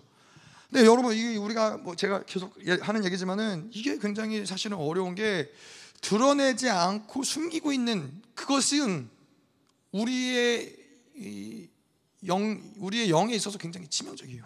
왜 그러냐면 제가 이 숨기려고 할 때 어둠은 더 깊이 관여할 수밖에 없어요. 제가 그래서 이 청년 사역을 하면서 청년들이 이제 이성 교제를 하려고 하잖아요. 이성 교제를 할 때 청년들은 늘 얘기하는 게 절대 숨기면 안 된다. 절대 왜냐면은 특별히 이성 교제 같은 경우는 그런 것을 몰래 하고 숨어서 하고 뭐 단둘이 그렇게 하고 이러다 보면은 굉장히 많은 어둠의 통로들이 역사를 하게 돼요. 이간하게 되죠, 불신하게 되죠. 그리고 뭐 계속 이 뭐 다른 아이들과 분리될 수밖에 없죠. 교회와 분리될 수밖에 없죠. 거짓말하게 되죠. 숨기게 되죠. 또 단둘이서 몰래 어둠 가운데 만나면 더 음란할 수밖에 없죠. 이러한 모든 수없이 많은 영들이 역사할 수밖에 없다는 거예요. 오히려 차라리 차라리 이 드러내라. 차라리 우리는 누구누구 사귄다. 물론 열방교에서 사귄다 그러면은 이제 사귈 수 없기 때문에 예, 숨기는 숨기는 거겠지만은 어쨌건 근데 차라리 사귀지를 못할지언정 이거를 어둠 가운데 숨겨 있으면은 이거는 늘 어둠이 역사할 수 있는 통로가 된다는 거예요. 예, 수없이 많은 영들이 놀아나서 그 인생이 정말로 제가 많은 청년들을 봤지만은 인생이 피폐해져요. 영이 굉장히 피폐해져요. 하나님께 은혜를 받을 수가 없어요. 하나님께서 이 내가 그런 교제하는 걸 숨기면은 다른 사람들한테도 다 숨겨야 되지만은 하나님한테 숨기지 않는 것 같지만은 하나님 앞에도 오픈할 수가 없어요. 하나님 앞에도 계속 가까워질 수가 없어요. 점점 점점 멀어질 수밖에 없는 흐름들이 생긴단 말이에요. 근데 이거는 뭐 꼭 이성 교제가 아니라 우리 안에서 뭔가 숨겨지는 영역, 이 어둠 가운데 행하는 영역들이 있으면은 이거는 굉장히 이 그 하나님과의 관계 가운데서 치명적일 수밖에 없다는 거죠. 자, 근데 또 한 가지 중요한 거는 하나님과의 관계가 올바르다. 내가 하나님과 관계가 올바르다 할지라도 공동체 안의 영적 분위기가 정제감과 판단의 흐름들이 강하다. 이러면 사실 어렵죠. 내가 뭘 얘기했는데 이거를 공동체가 서로 격려해주고 서로 위해주고 중보해주고 싸워주고 같이 승리하고 기뻐해주고 이런 흐름이 아니라 뭔가 무슨 얘기를 하면은 어, 그랬대 왜 저랬대 그럴 줄 알았어 이러한 서로 정죄하고 판단한 어떤 영적 흐름들이 있으면은 서로 나누기 어려운 거예요. 예. 그러면은 공동체는 사실 이 영적 전쟁을 하기가 굉장히 어려워지는 거죠. 예. 서로가 계속 이 어둠 가운데 있어야 되기 때문에. 자, 그래서 올바른 공동체의 영적 분위기는 이야기를 서로가 이런 서로의 죄를 고할 수 있어야 되고 그 이야기를 듣고 또 그를 위해서 진심으로 중보해주고 기도해주고 이게 바로 교회됨이고 지체됨이죠. 예.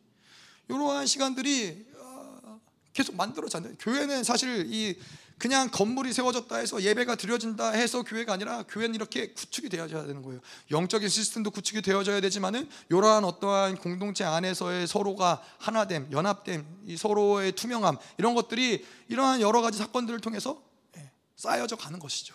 처음부터 이것들이 뭐 잘 되기는 쉽지 않겠죠. 하지만 이러한 시간들을 통과하면서 아, 그 모든 사건들 가운데 하나님의 선하심과 그분의 통치하심을 또 교회됨 안에서 이것들이 믿어지면서 이런 것들까지도 나눌 수 있는 그것이 성숙한 교회 공동체의 모습이라는 것이죠.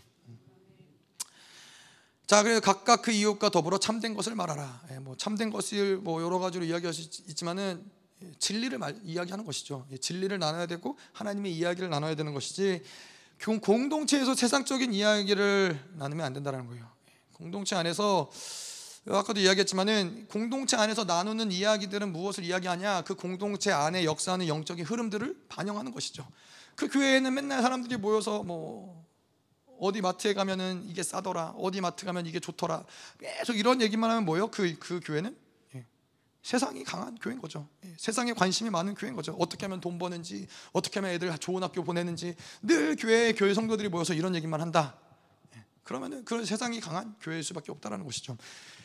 자, 그런데 또한 이런 이야기를 나눌 때 그 이야기들은 음, 영적 흐름을 주도한다는 거예요. 우리가 아까도 이야기한 것처럼 누군가 만나서 세상의 이야기를 계속하면은 그 세상의 영이 충만해지는 것처럼 교회 안에서도 마찬가지로 계속 세상의 이야기를 하면 그 교회의 영적 흐름이 자꾸 세상의 영적 흐름이 충만해지는 거죠. 불신의 이야기를 한다. 예, 그러면은 그 교회 안에서의 불신의 영적인 흐름이 강해진다는 것이죠. 그래서 이러한 공동체 안에서는 진리를 이야기해야 되고 복음을 이야기해야 되고 믿음을 이야기하는 것이 중요하다는 거예요. 서로 서로에게 믿음의 말들을 하고 진리의 말들을 하고 격려의 말들을 하는 것이 결국에는 영혼을 세우는 것이고 결국에는 그것이 교회를 세우는 것이죠. 자, 그래서 말이 굉장히 중요하다는 거예요. 좀 끌까요? 땀이 나네요. 자, 26절, 27절. 자, 보면 여기 분을 내어도 죄를 짓지 말며 해가 지도록 분을 품지 말고 마귀에게 틈을 주지 말라. 자, 갈라디아에서에 보면은 어, 육체의 일에 대한 리스트들이 쭉 나와요.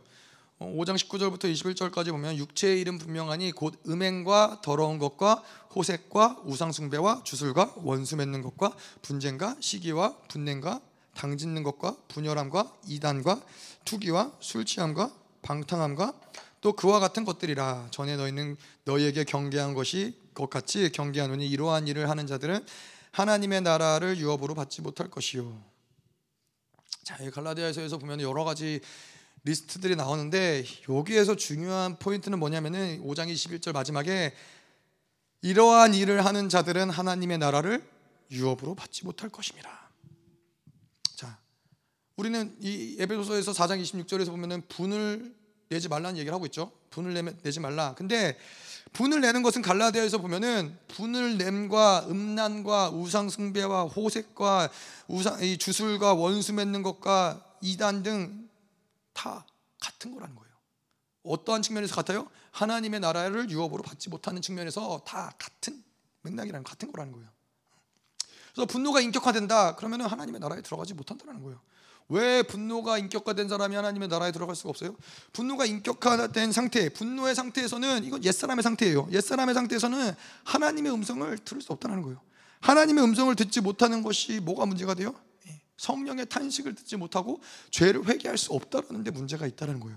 그러면은 이 성령의 회개, 성령의 이 탄식을 듣지 못하며 성령의 일하심을 회방하며 방해하며 그리고 결국 회개하지 못함으로써 결국 하나님의 나라를 유업으로 받을 수 없는 데까지 갈 수 있다는 거예요. 자 그런데 이렇게 분노하게 되는 이유가 뭘까요? 분노가 인격화되기까지 뭐 그냥 어쩌다가 분을 내는 정도가 아니라 뭐 그것도 그것도 뭐 잘하는 건 아니지만은 분 분을 내고 혈기를 부리는 것이 인격화되는 많은 이유 중에 하나는 일단은 잡신 잡신적인 배경이 강하다. 뭐 지역의 잡신이 강하든 가문의 잡신이 강하든 뭐 잡신이 강한 어떤 이 흐름 가운데서 자랐든 그러면은 잡신이 강한 데서는 이 혈기가 굉장히 강해요. 그래서 뭐, 아, 뭐 여러분도 경험해 보셨겠지만 어떤 지역에 가면 이상하게 막 짜증이 나고 혈기가 나는 지역이 있어요. 그 잡신의 역사가 강하기 때문에 영이 그렇게 공격을 받는 거예요. 근데 또 한 가지는 분노하는 이유는 뭐예요? 상처가 강하면 강할수록 또 분노를 쉽게 낼 수밖에 없다는 거죠.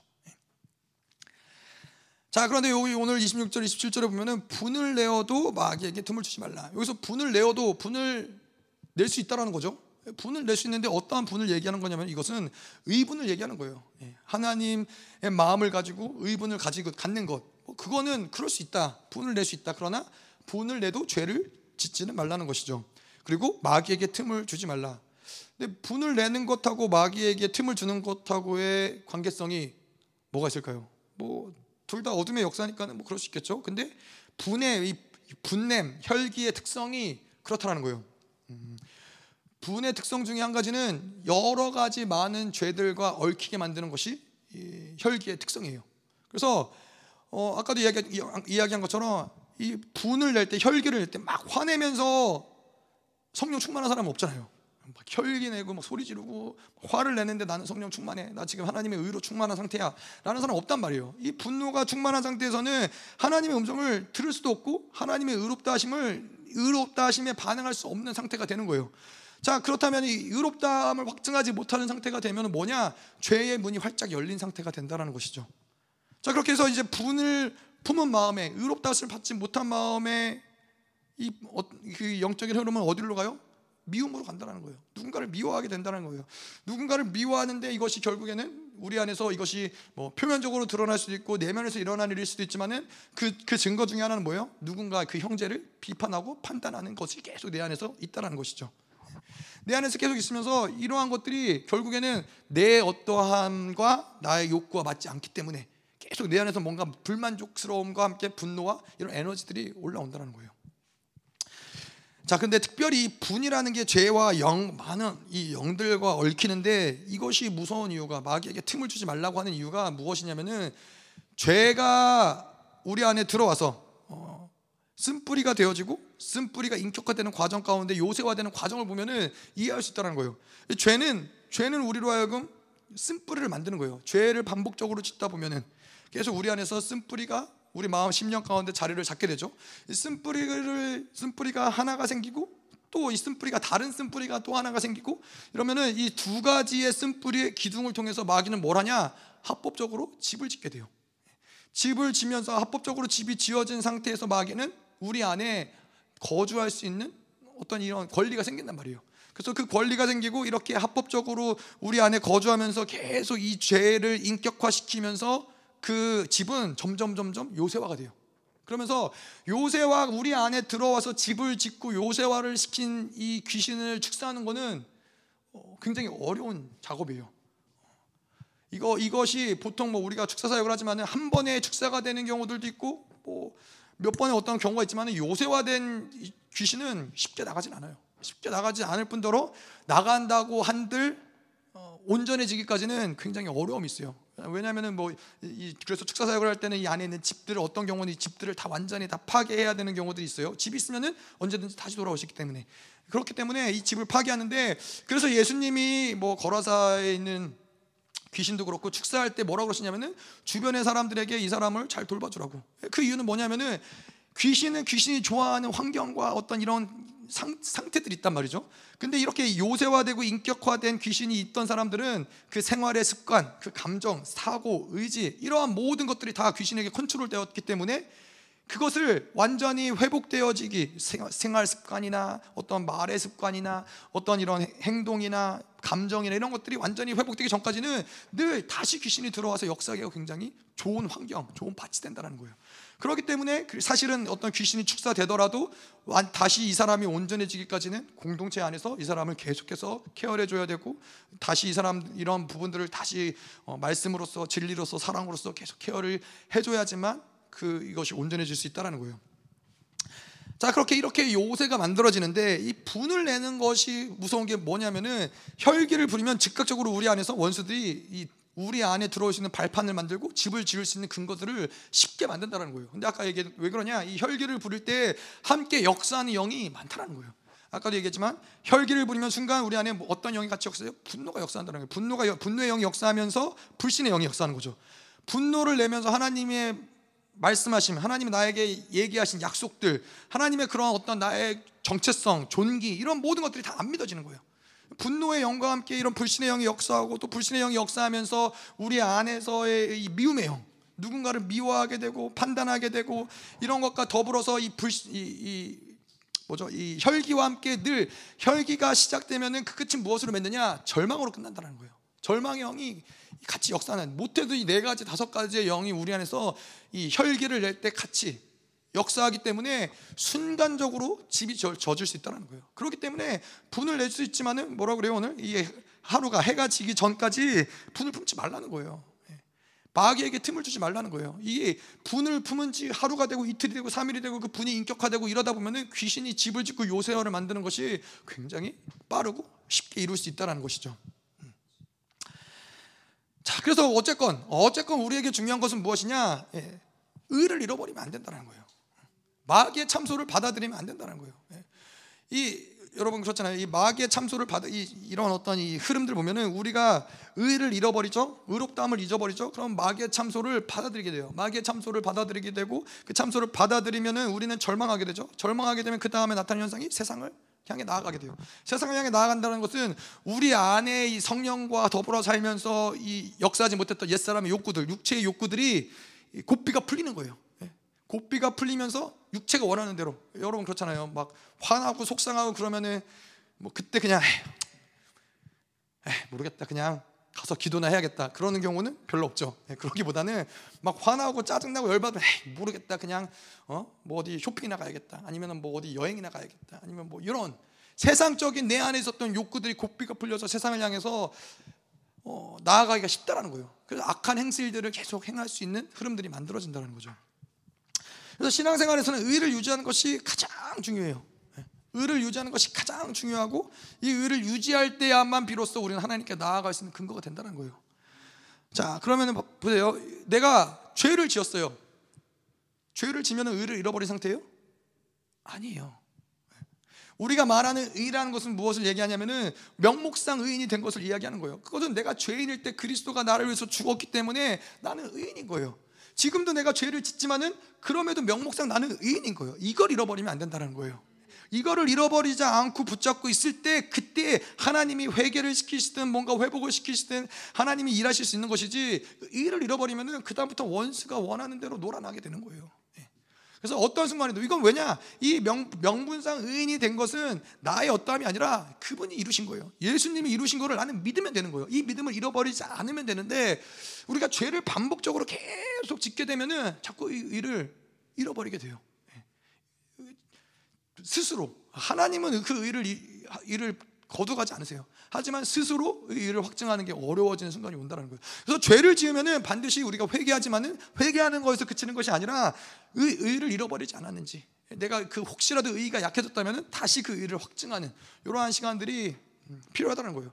일반적으로 하나님과 살아가다 보면은 뭐 매일매일 같이 의를 확증할 필요는 없죠.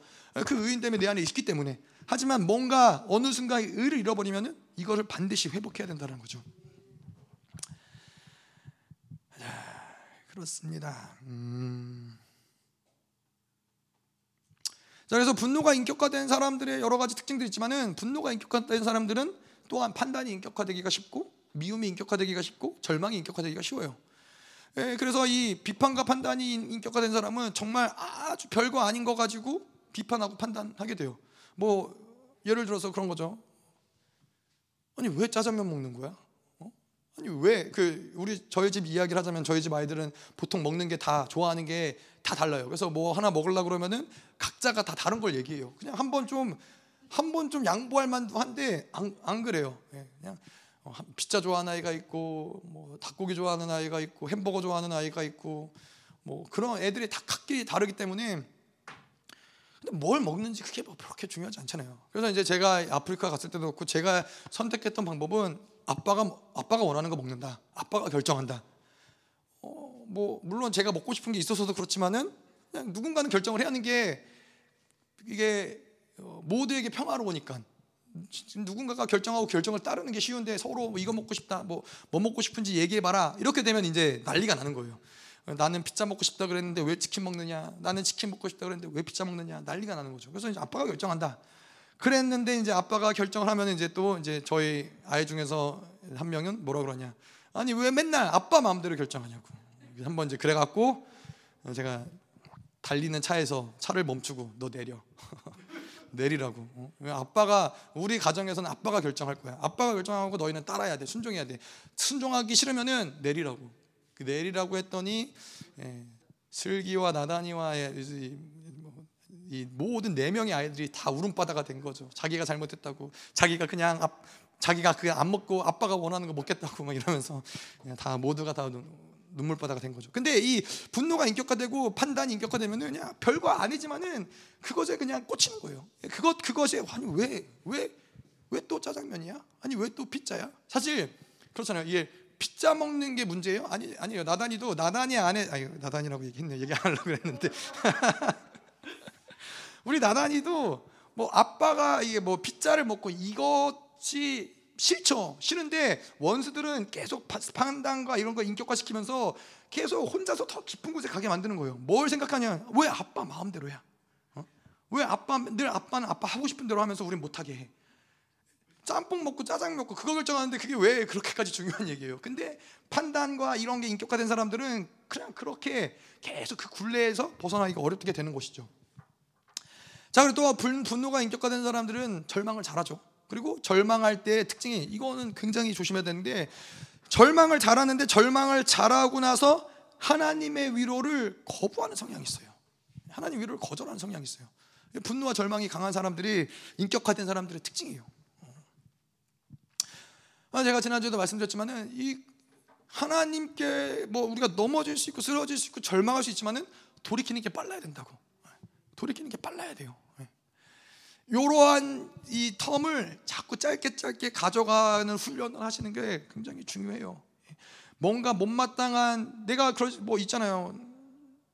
음, 뭐 예를 들어서 제가 저희 사모랑 전화 통화를 하다가 아, 왜 저러지? 아, 왜 저렇게 얘기하지? 라는 마음이 들 수가 있어요. 그런 마음이 들 수 있으면은 그러다 보면은 제 안에서 이제 생각이 돈단 말이에요. 어? 나는 이렇게 했는데 왜 나한테 저렇게 얘기하지? 아 나는 이런 것들까지도 생각해 줬는데 왜 이렇게 돌아가면 이제 이제 일단은 복잡해지기 시작하는 거예요. 그런 생각이 돌기 전에 빨리 하나님께 맡겨야 되는 거예요. 아, 하나님 하나님 당신이 통치하십니다. 하나님이 선하시죠. 뭐 내가 뭐 모르는 것이 있을 수도 있죠. 내가 오해했을 수도 있죠. 뭔가 계속 하나님께 맡기고 요 생각을 다 끊어버려야 되는 거예요. 요 생각이 흘러가면은 이제 제가 늘 말씀드렸지만 생각이 계속 맴돌면 어디까지 가요? 그 사람을 만났을 때 그것이 입 밖으로 튀어나온단 말이에요. 내가 생각했던 그 나의 타당함들, 나의 의롭다함이 이 에너지와 함께 그냥 말이 아니라 에너지와 함께 그 사람에게 튀어나가니까는 그 사람 그, 그 얘기를 갑자기 듣는 사람은 굉장히 기분이 나쁘죠. 그러니까 반격을 가하면은 이제 서로가 대판 싸우는 거죠. 이런 것들을 이제 계속 인지를 해야 되는 거죠. 아 지금 뭔가 내 안에서 불편한 건 맞아요. 내 안에서 뭔가 이 그 어떠한 오해가 생길 수 있는 여지들이 있는 건 맞지만은 하나님께 내어 드리는 거예요. 그, 그거를 빠른 시간으로 가져가는 게 중요하다. 그리고 혹시 절망했을지라도 하나님이 위로하심을 계속 오픈해 두고 있어야 되는 거예요. 우리가 다윗을 잘 알지만은 다윗가 다윗이 바세바를 범하고 어, 그러고서는 이제 그 아들이 죽게 되지만은 눈물로서 침상을 띄우는 데까지 정말 몇 날 며칠을 울면서 기도하고 울면서 하나님께 부르짖지만은 하나님이 위로하시니까 어떻게 돼요? 즉각적으로 기름을 바르고 맛있게 식사하는 거예요. 예. 하나님의 다가오셔서 위로하시면 늘 늘 열려 있어야 되는 거예요. 어느 순간에도. 자, 4장 28절. 도둑질하는 자는 다시 도둑질하지 말고 돌이켜 가난한 자에게 구제할 수 있도록 자기의 손으로 수고하여 선한 일을 해라. 예.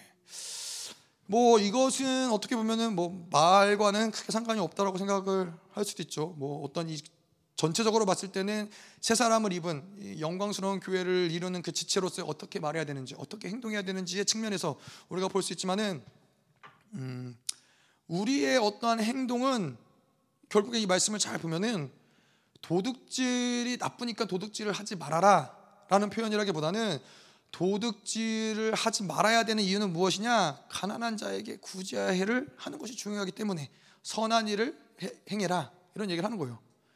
나를 우리의 행위는 나를 유익하게 하는데 목적이 있는 것이 아니라 다른 이들을 돕고 세우는 것이 궁극적인 목적이 있어야 된다는 거예요. 믿는 자들은 그렇다는 거예요. 자, 근데 도둑질은 뭐예요? 도둑질은 정직하지 못한 일을 해서 이윤을 취하는 거예요. 누군가 다른 사람에게 선한 것이 아니라 악을 행함으로써 피해를 주는 일을 하는 것이죠. 자, 근데 이게 아까도 얘기했지만 궁극적으로는 오직 내 유익, 나를 위해서 살아가다 보면은 자연스럽게 나올 수 있는 일이라는 거죠. 뭐 어떠한 이 율법이 법이 우리를 이런 것을 뭐 방지하는 역할을 하기도 하지만은 나의 유익의 극도로 그 유익을 얻기 위한 사람은 거짓말도 하게 되고 도둑질도 하게 되고 협박도 하게 되고 뭐 이러한 일들을 할 수 있다는 것이죠. 그렇기 때문에 믿는 자들에게 중요한 것은 우리가 말하는 목적, 일하는 목적은 나를 위함이라기보다는 다른 이들을 위해서 어, 다시 말해서 공동체를 위해서 지체를 세우기 위해서 그리스도의 몸을 세우기 위해서 우리의 말이나 행동이나 삶이 어, 그렇게 그러한 목적을 향해서 나아가야 된다는 것이죠. 그래서 말 또한 마찬가지라는 거예요. 말도 우리를 위한 말은 나를 위해서 말을 하는 것이 아니라 사실 뭐 혼자서 중얼중얼거리는 사람이 있긴 하지만은 말하는 그 목적은 뭔가 그 누군가에게 무엇을 전달하기 위한 목적, 무엇을 말하기 위한 목적으로 다른 사람을 듣게 하기 위한 목적으로 말을 하는 거잖아요.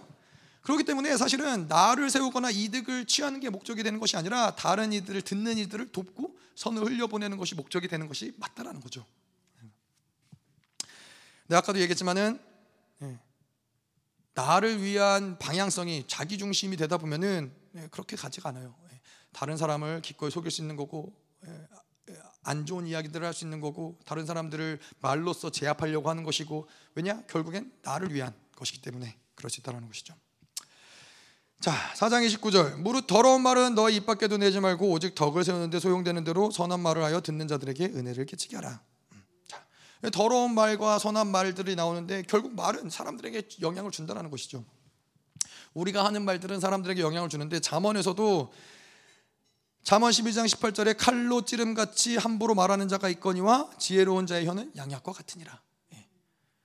이한 똑같은 입에서 나, 나오는 말인데 어떠한 말들은 누군가를 칼로 찔러서 아프게 하고 상처나게 하고 힘들게 하는 말이 있는 반면에 어떤 말은 지혜로운 자의 말은 먹으면 힘이 나고 위로가 되고 용기가 되어지고 양약과 같은 말이 있다라는 것이죠. 자, 그래서 이 더러운 말은 사람을 더럽히고 피해를 주는 말이고 선한 말은 보약과 같고 힘이 되어주고 약이 되어준다는 얘기죠. 자, 그 뭐 다시 한번 얘기해서 눈에 보이지는 않지만은 그 사람이 말할 때는 그 말과 함께 그 입에서 영향력이 흘러 나온다는 거예요. 좋은 영향력이든 안 좋은 영향력이든 분명히 입에서 흘러 나온다는 거예요. 우리 눈에 보이진 않죠. 근데 예전에 어떤 이 동화책에 보니까 그런 얘기가 있더라고요. 마음씨 이쁜 그 딸인가 공주인가 모르겠지만 하여튼 마음씨 이쁜 딸이 이 입에서는 꽃과 보석과 아름다운 것들이 나오고 마음씨가 안 좋고 못된 그 딸 입에서는 개구리와 뱀과 더러운 것들이 나오고 예. 뭐 실질적으로 우리 눈에 보이지 않지만은 우리가 말을 할때 뭔가 그런 영향력들이 계속 나온다는 거예요. 보이든 보이지 않든. 자, 예전에 제가 한번 이 열방교회에서 한번 축사 사역을 하여튼 뭐 대단한 축사 사역이었죠. 대단하게 축사 사역을 이제 모두가 다 했었는데 저희가 저, 저랑 저희 사모도 이제 축사 사역을 한 적이 있는데 정말로 귀신이 들렸었죠. 귀신이 들려가지고 그런데 이 귀신 들린 자의 특징이 뭐냐면은 여러 가지 특징을 이제 발견을 하게 됐죠. 늘 이렇게 이론으로만 알다가 이제 실질적으로 이제 귀신 완전 들림 상태에 있는 사람을 만나서 축사를 하는데 귀신의 특징이 뭐냐면은 더러운 말을 한다라는 거예요. 되게 음란한 말을 하고 더러운 말을 계속해요. 왜냐? 더러운 말을 함으로써 더럽히는 거예요.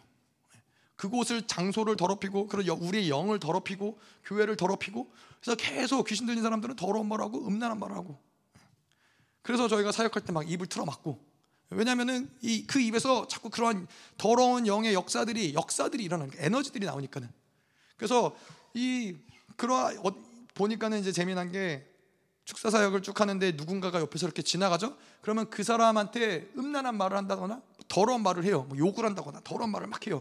그러면은 그, 그 사람이 지나간 사람이 반응을 하죠. 그러면은 뭔가 영적으로 그것을 반응이 되면은 이 귀신 들린 사람이 어, 힘을 얻는 거예요. 막 더 힘이 강력해져요. 강성해지는 거예요. 그러니까는 이제 말을 못하게 하고 사람들을 이제 주변에 이제 사람들을 이렇게 좀 가까이 못 있게 하고 이런 이런 역할들 왜냐하면 계속 힘을 에너지를 구축하기 위해서 그래서 이 귀신들도 우리 안에서 이제 귀신 들린 자들이 계속 더러운 말하고 음란한 말하면서 그런 더럽히기 위해서 그런 말들을 한다라는 것이죠. 자, 그런데 이, 이 여기서도 더러운 말은 너 입 밖에도 내지 말라라고 이야기를 하는데 말을 우리가 할 때 말을 내뱉으면은 누가 가장 먼저 들어요? 내가 가장 먼저 듣는다라는 거예요.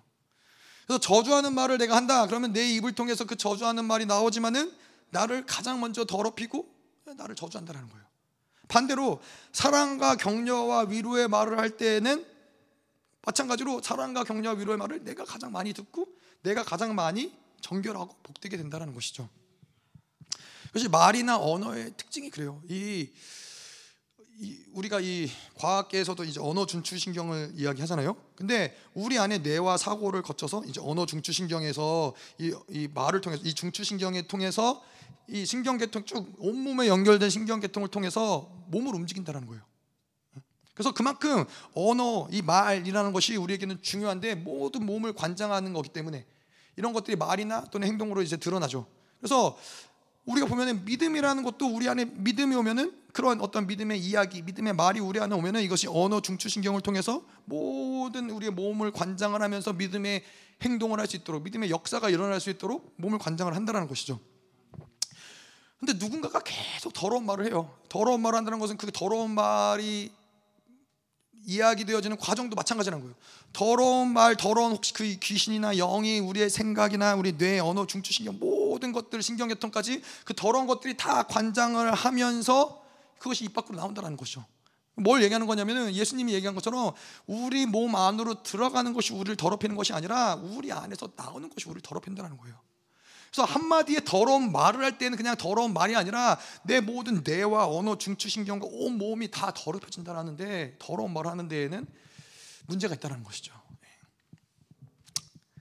자, 4장 30절 하나님의 성령을 근심하게 하지 말라 그 안에서 너희가 구원의 날까지 인치심을 받았느니라. 예. 자 성령을 근심하게 하지 말라.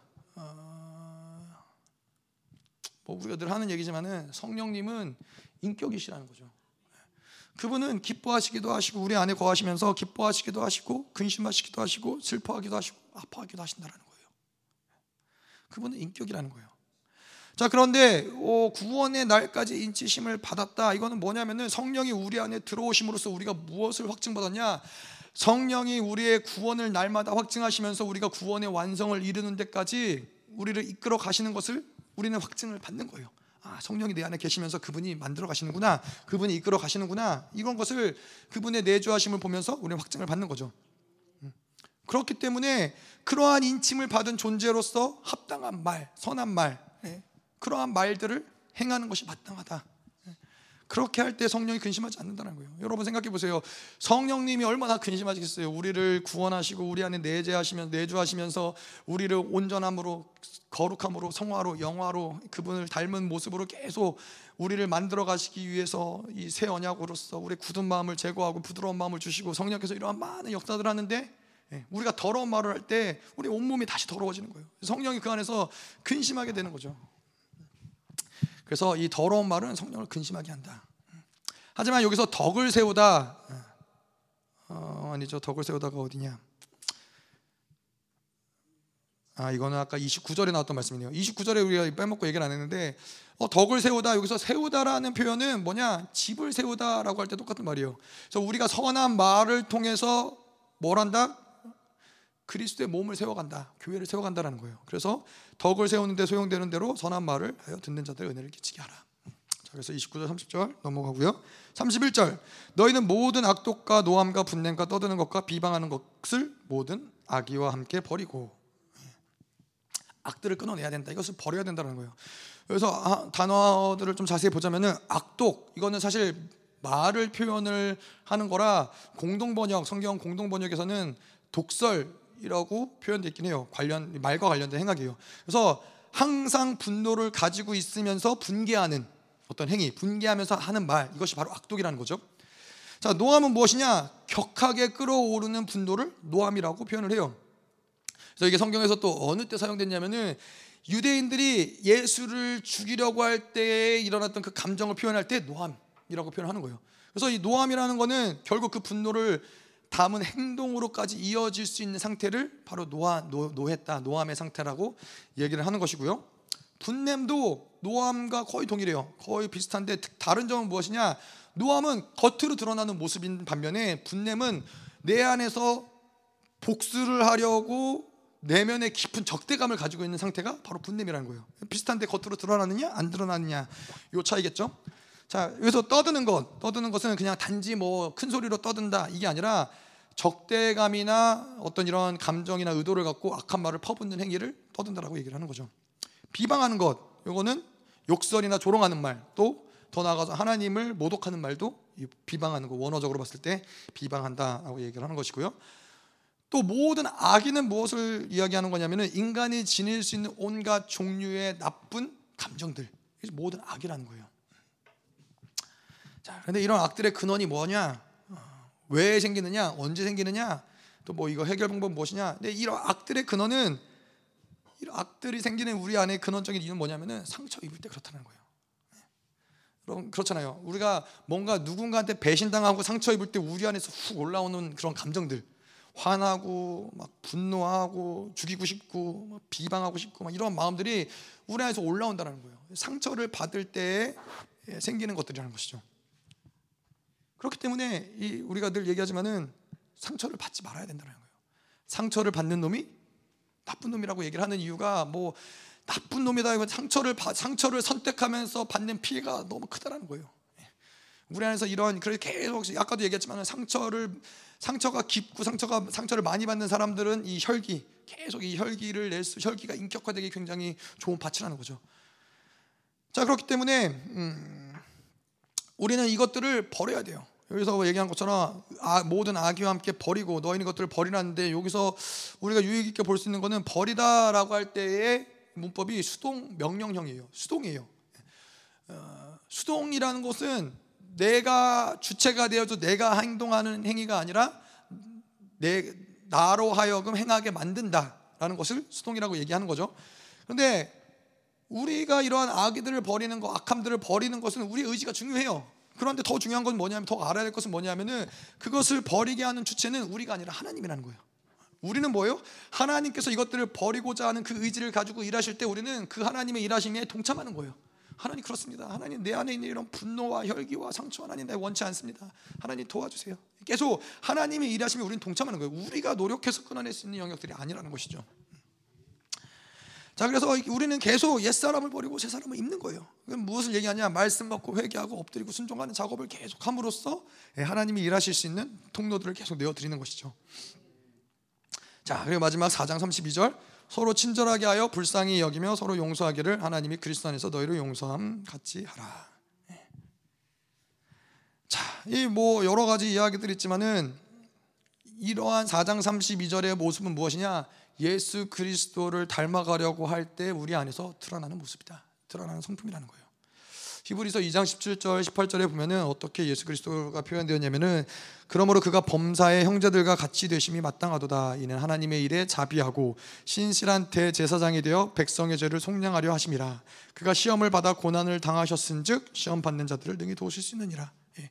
예수 그리스도는 자비하셨고 친절하셨고 우리를 국리히 여기시고 용서하셨고 그래서 우리에게 중요한 건 뭐예요? 아, 저 사람을 내가 용서해야지. 아, 저 사람을 내가 물론 뭐 그러한 영역들이 필요할 수 있지만 어떤 행동, 행위적인 모습들이 우리가 애씀들이 필요하지만 궁극적으로는 예수 그리스도를 계속 닮아가고자 애쓰고 노력할 때 예수 그리스도가 가졌던 성품들, 모습들 이런 것들이 드러난다라는 것이죠.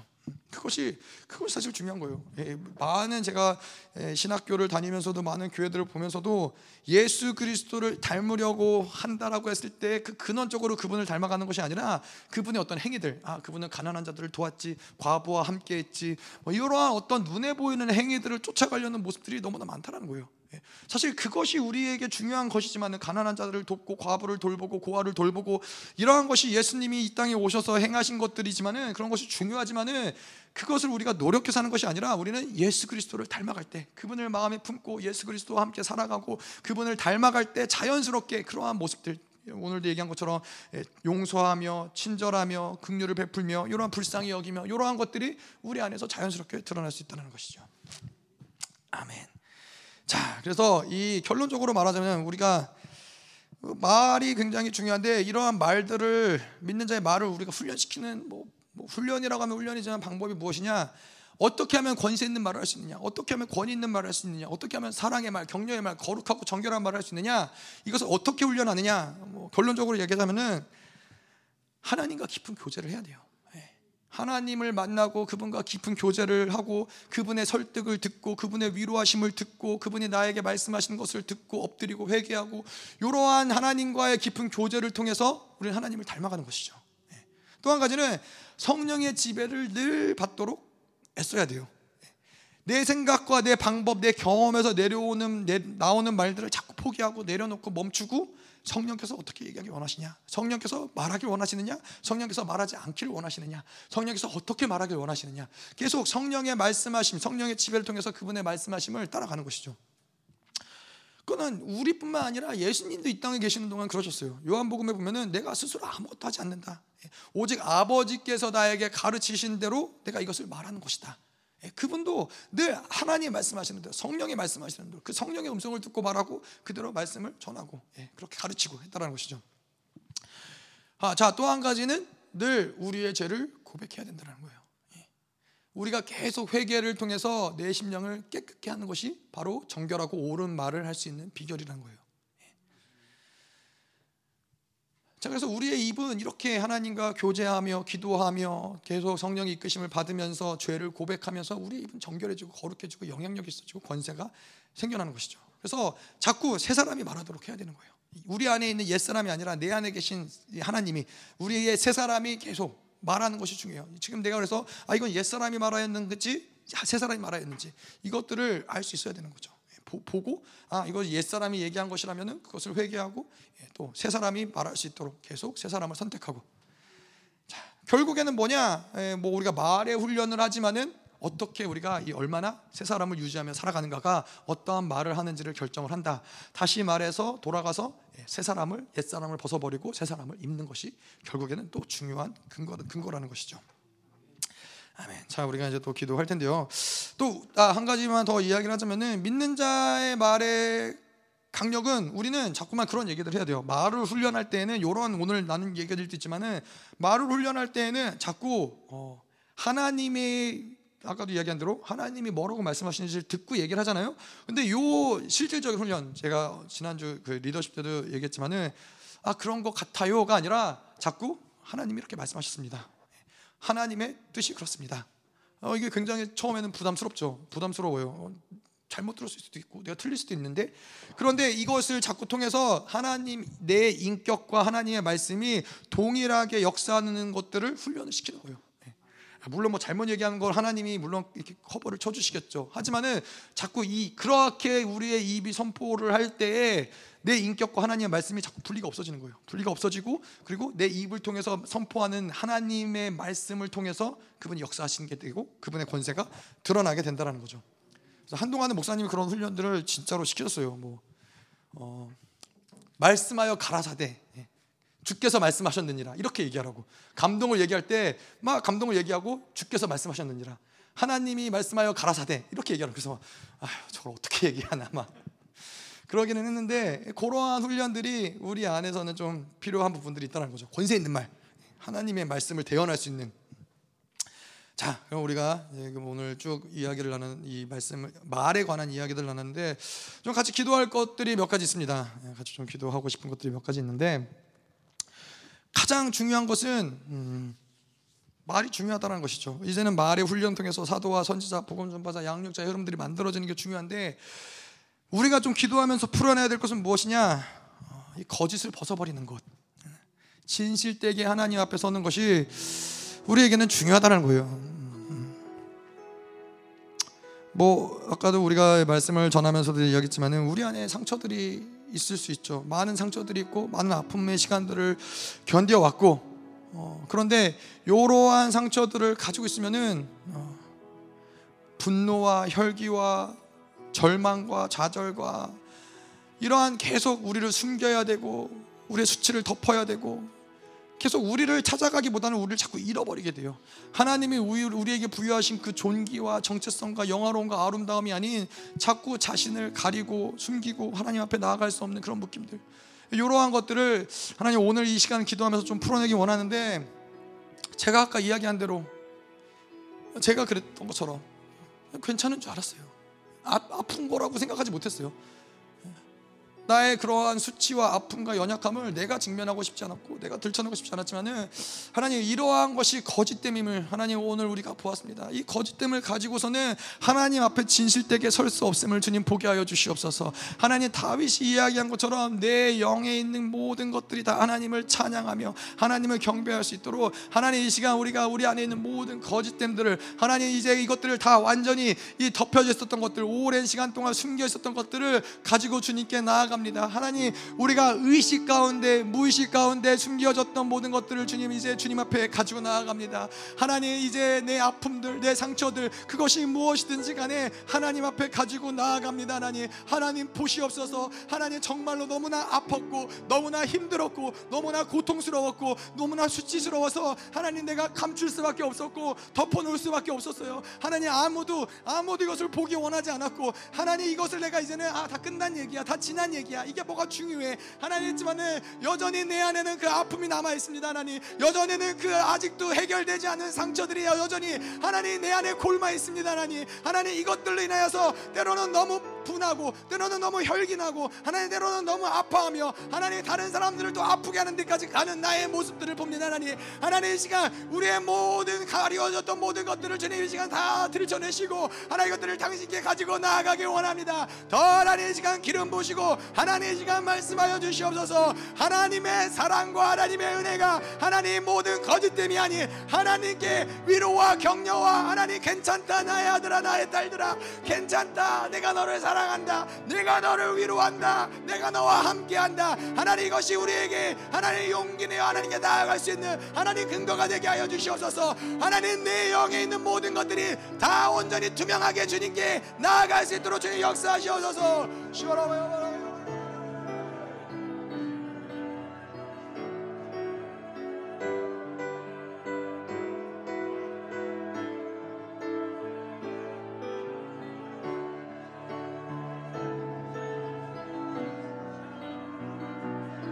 더 하나님 만지시옵소서 하나님.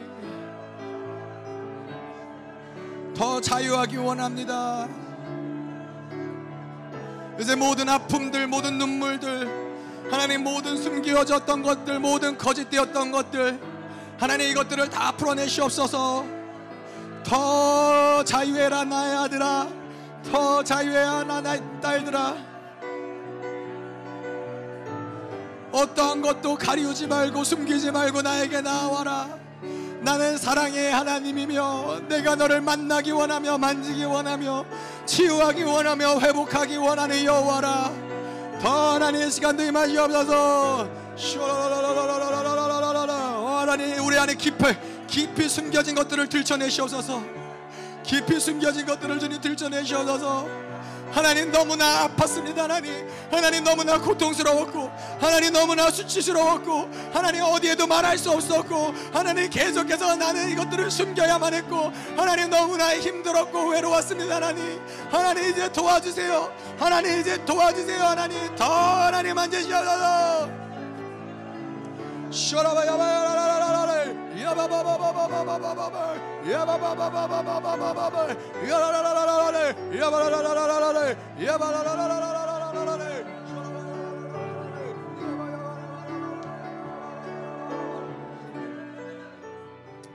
여러분 우리가 성경에 보면은 나만 장군은 문둥병에 걸렸죠.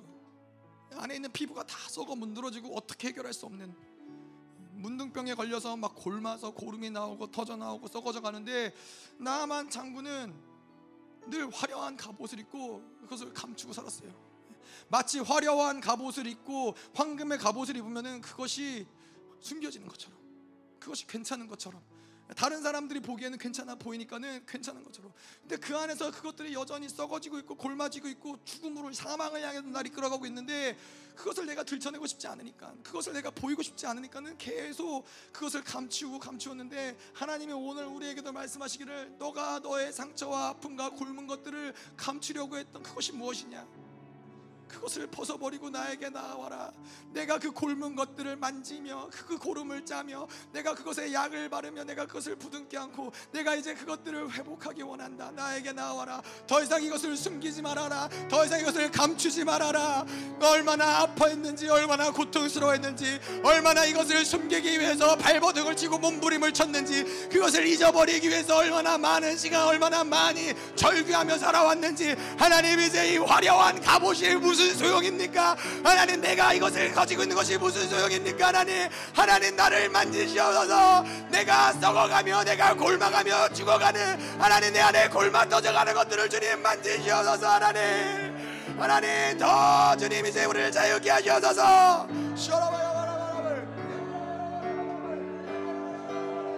모든 상처들을 만지시옵소서 하나님. 더 자유케 더 자유케 하시옵소서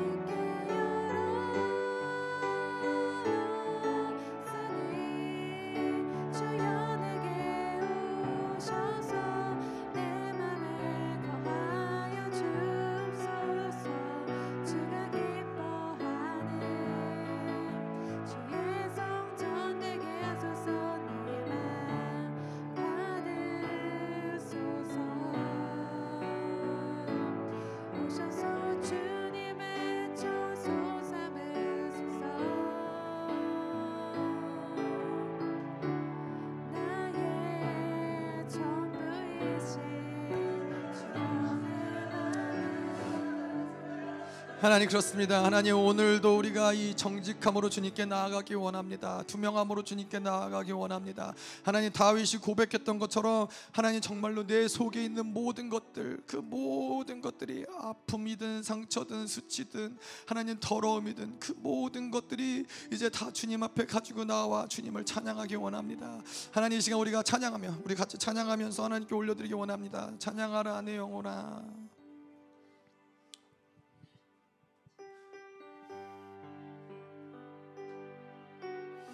하나님 우리가 이제 정직한 마음으로 하나님께 나아갑니다. 우리의 찬양을 받으시옵소서. 찬양하라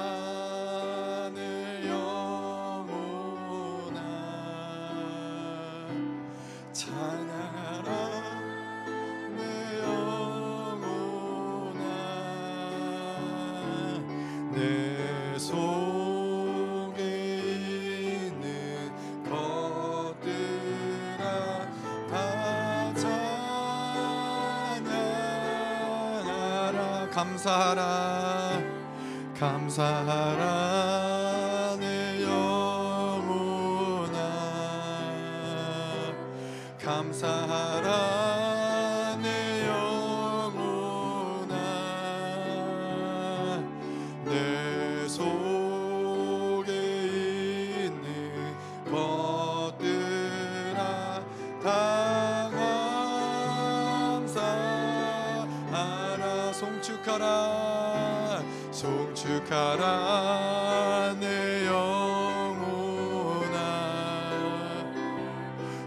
송축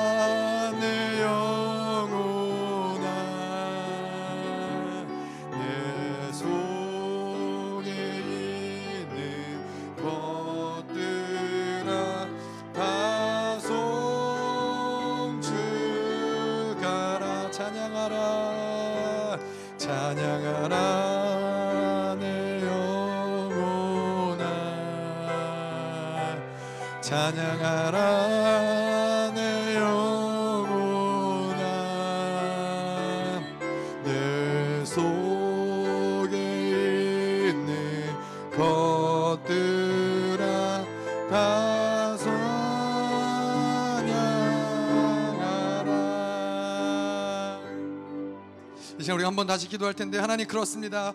이제 하나님 우리가 당신을 닮아가게 하시옵소서. 예수를 바라보게 하시고 예수를 생각하게 하시고 하나님 우리의 마음의 어떠함에 하나님 평생 매여 살아가는 것이 아니라 이제 이 모든 것들을 주님께 드러내며 이제는 당신만을 바라봅니다. 예수만을 바라봅니다. 예수를 닮아갈지어다. 예수를 바라볼지어다. 예수와 함께 일어날지어다. 더 하나님 역사하셔서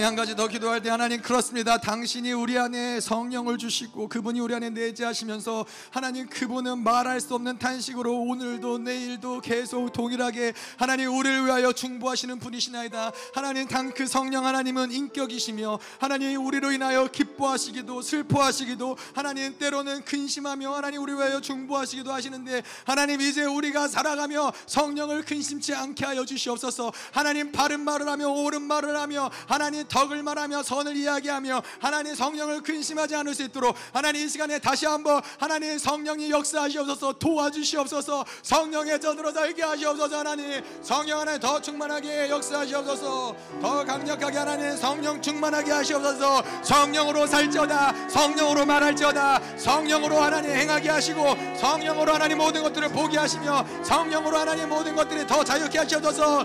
더 임하시옵소서 하나님. 우리 안에 내재하시며 충만한 역사 성령 하나님의 충만한 역사가 더 강력하게 일어날지어다. 쇼라바 야라라라라라 야바바바바바바바바바 야바바바바바바 야바바바바바바바 야바바바바바바 야라라라라라 야바라라라라라 야바라라라라라라 야바라라라라라 야바라라라라라 야바라라라라라 야바바바바바바바 야바바바바바바바바 야바라라라라라 야라라라라라 야바라라라라라 성령 하나님 그렇습니다. 우리가 마지막 한 가지 기도하며 싸울 텐데 하나님 우리가 분노하며 혈기를 부리며 원수가 합법적으로 우리 안에 묶어놨던 모든 원수의 연합들이 시간 자유케 하시옵소서. 미움 판단 정죄 절망 모든 분노 혈기 이 시간 예수 이름 이것들을 자유케 하시옵소서. 이것이 결코 다시는 우리를 올가매지 못하게 하시옵소서. 모든 혈기 모든 분냄은 다 빠져나갈지어다. 더 강력하게 하나 역사하시옵소서. 모든 절망도 빠져나갈지어다. 모든 판단 정죄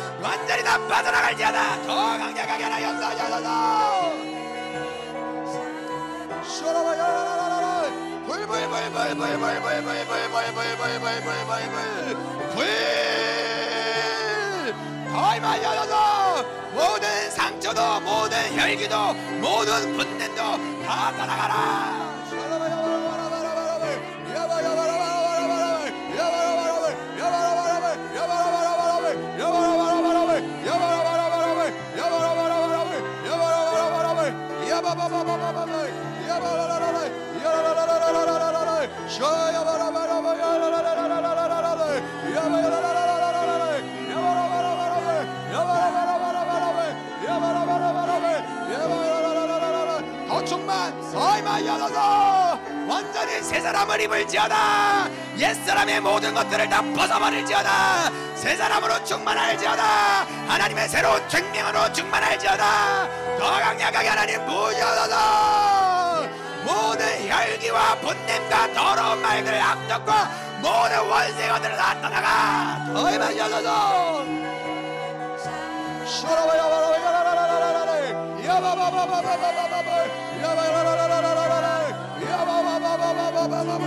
E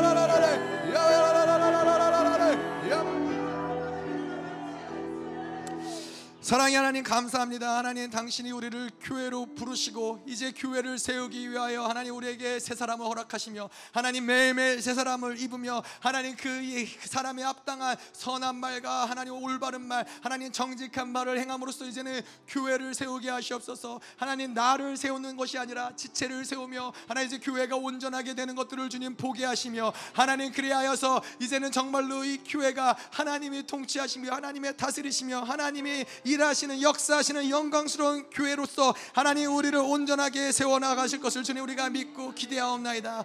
하나님 우리가 오늘도 이 귀한 예물을 가지고 주님께 나옵니다. 하나님 예물이 드려지는 곳곳마다 하나님 정말로 아름다운 말과 그 말의 영향이 하나님 계속해서 흘러갈 수 있도록 주님 역사하여 주시옵소서.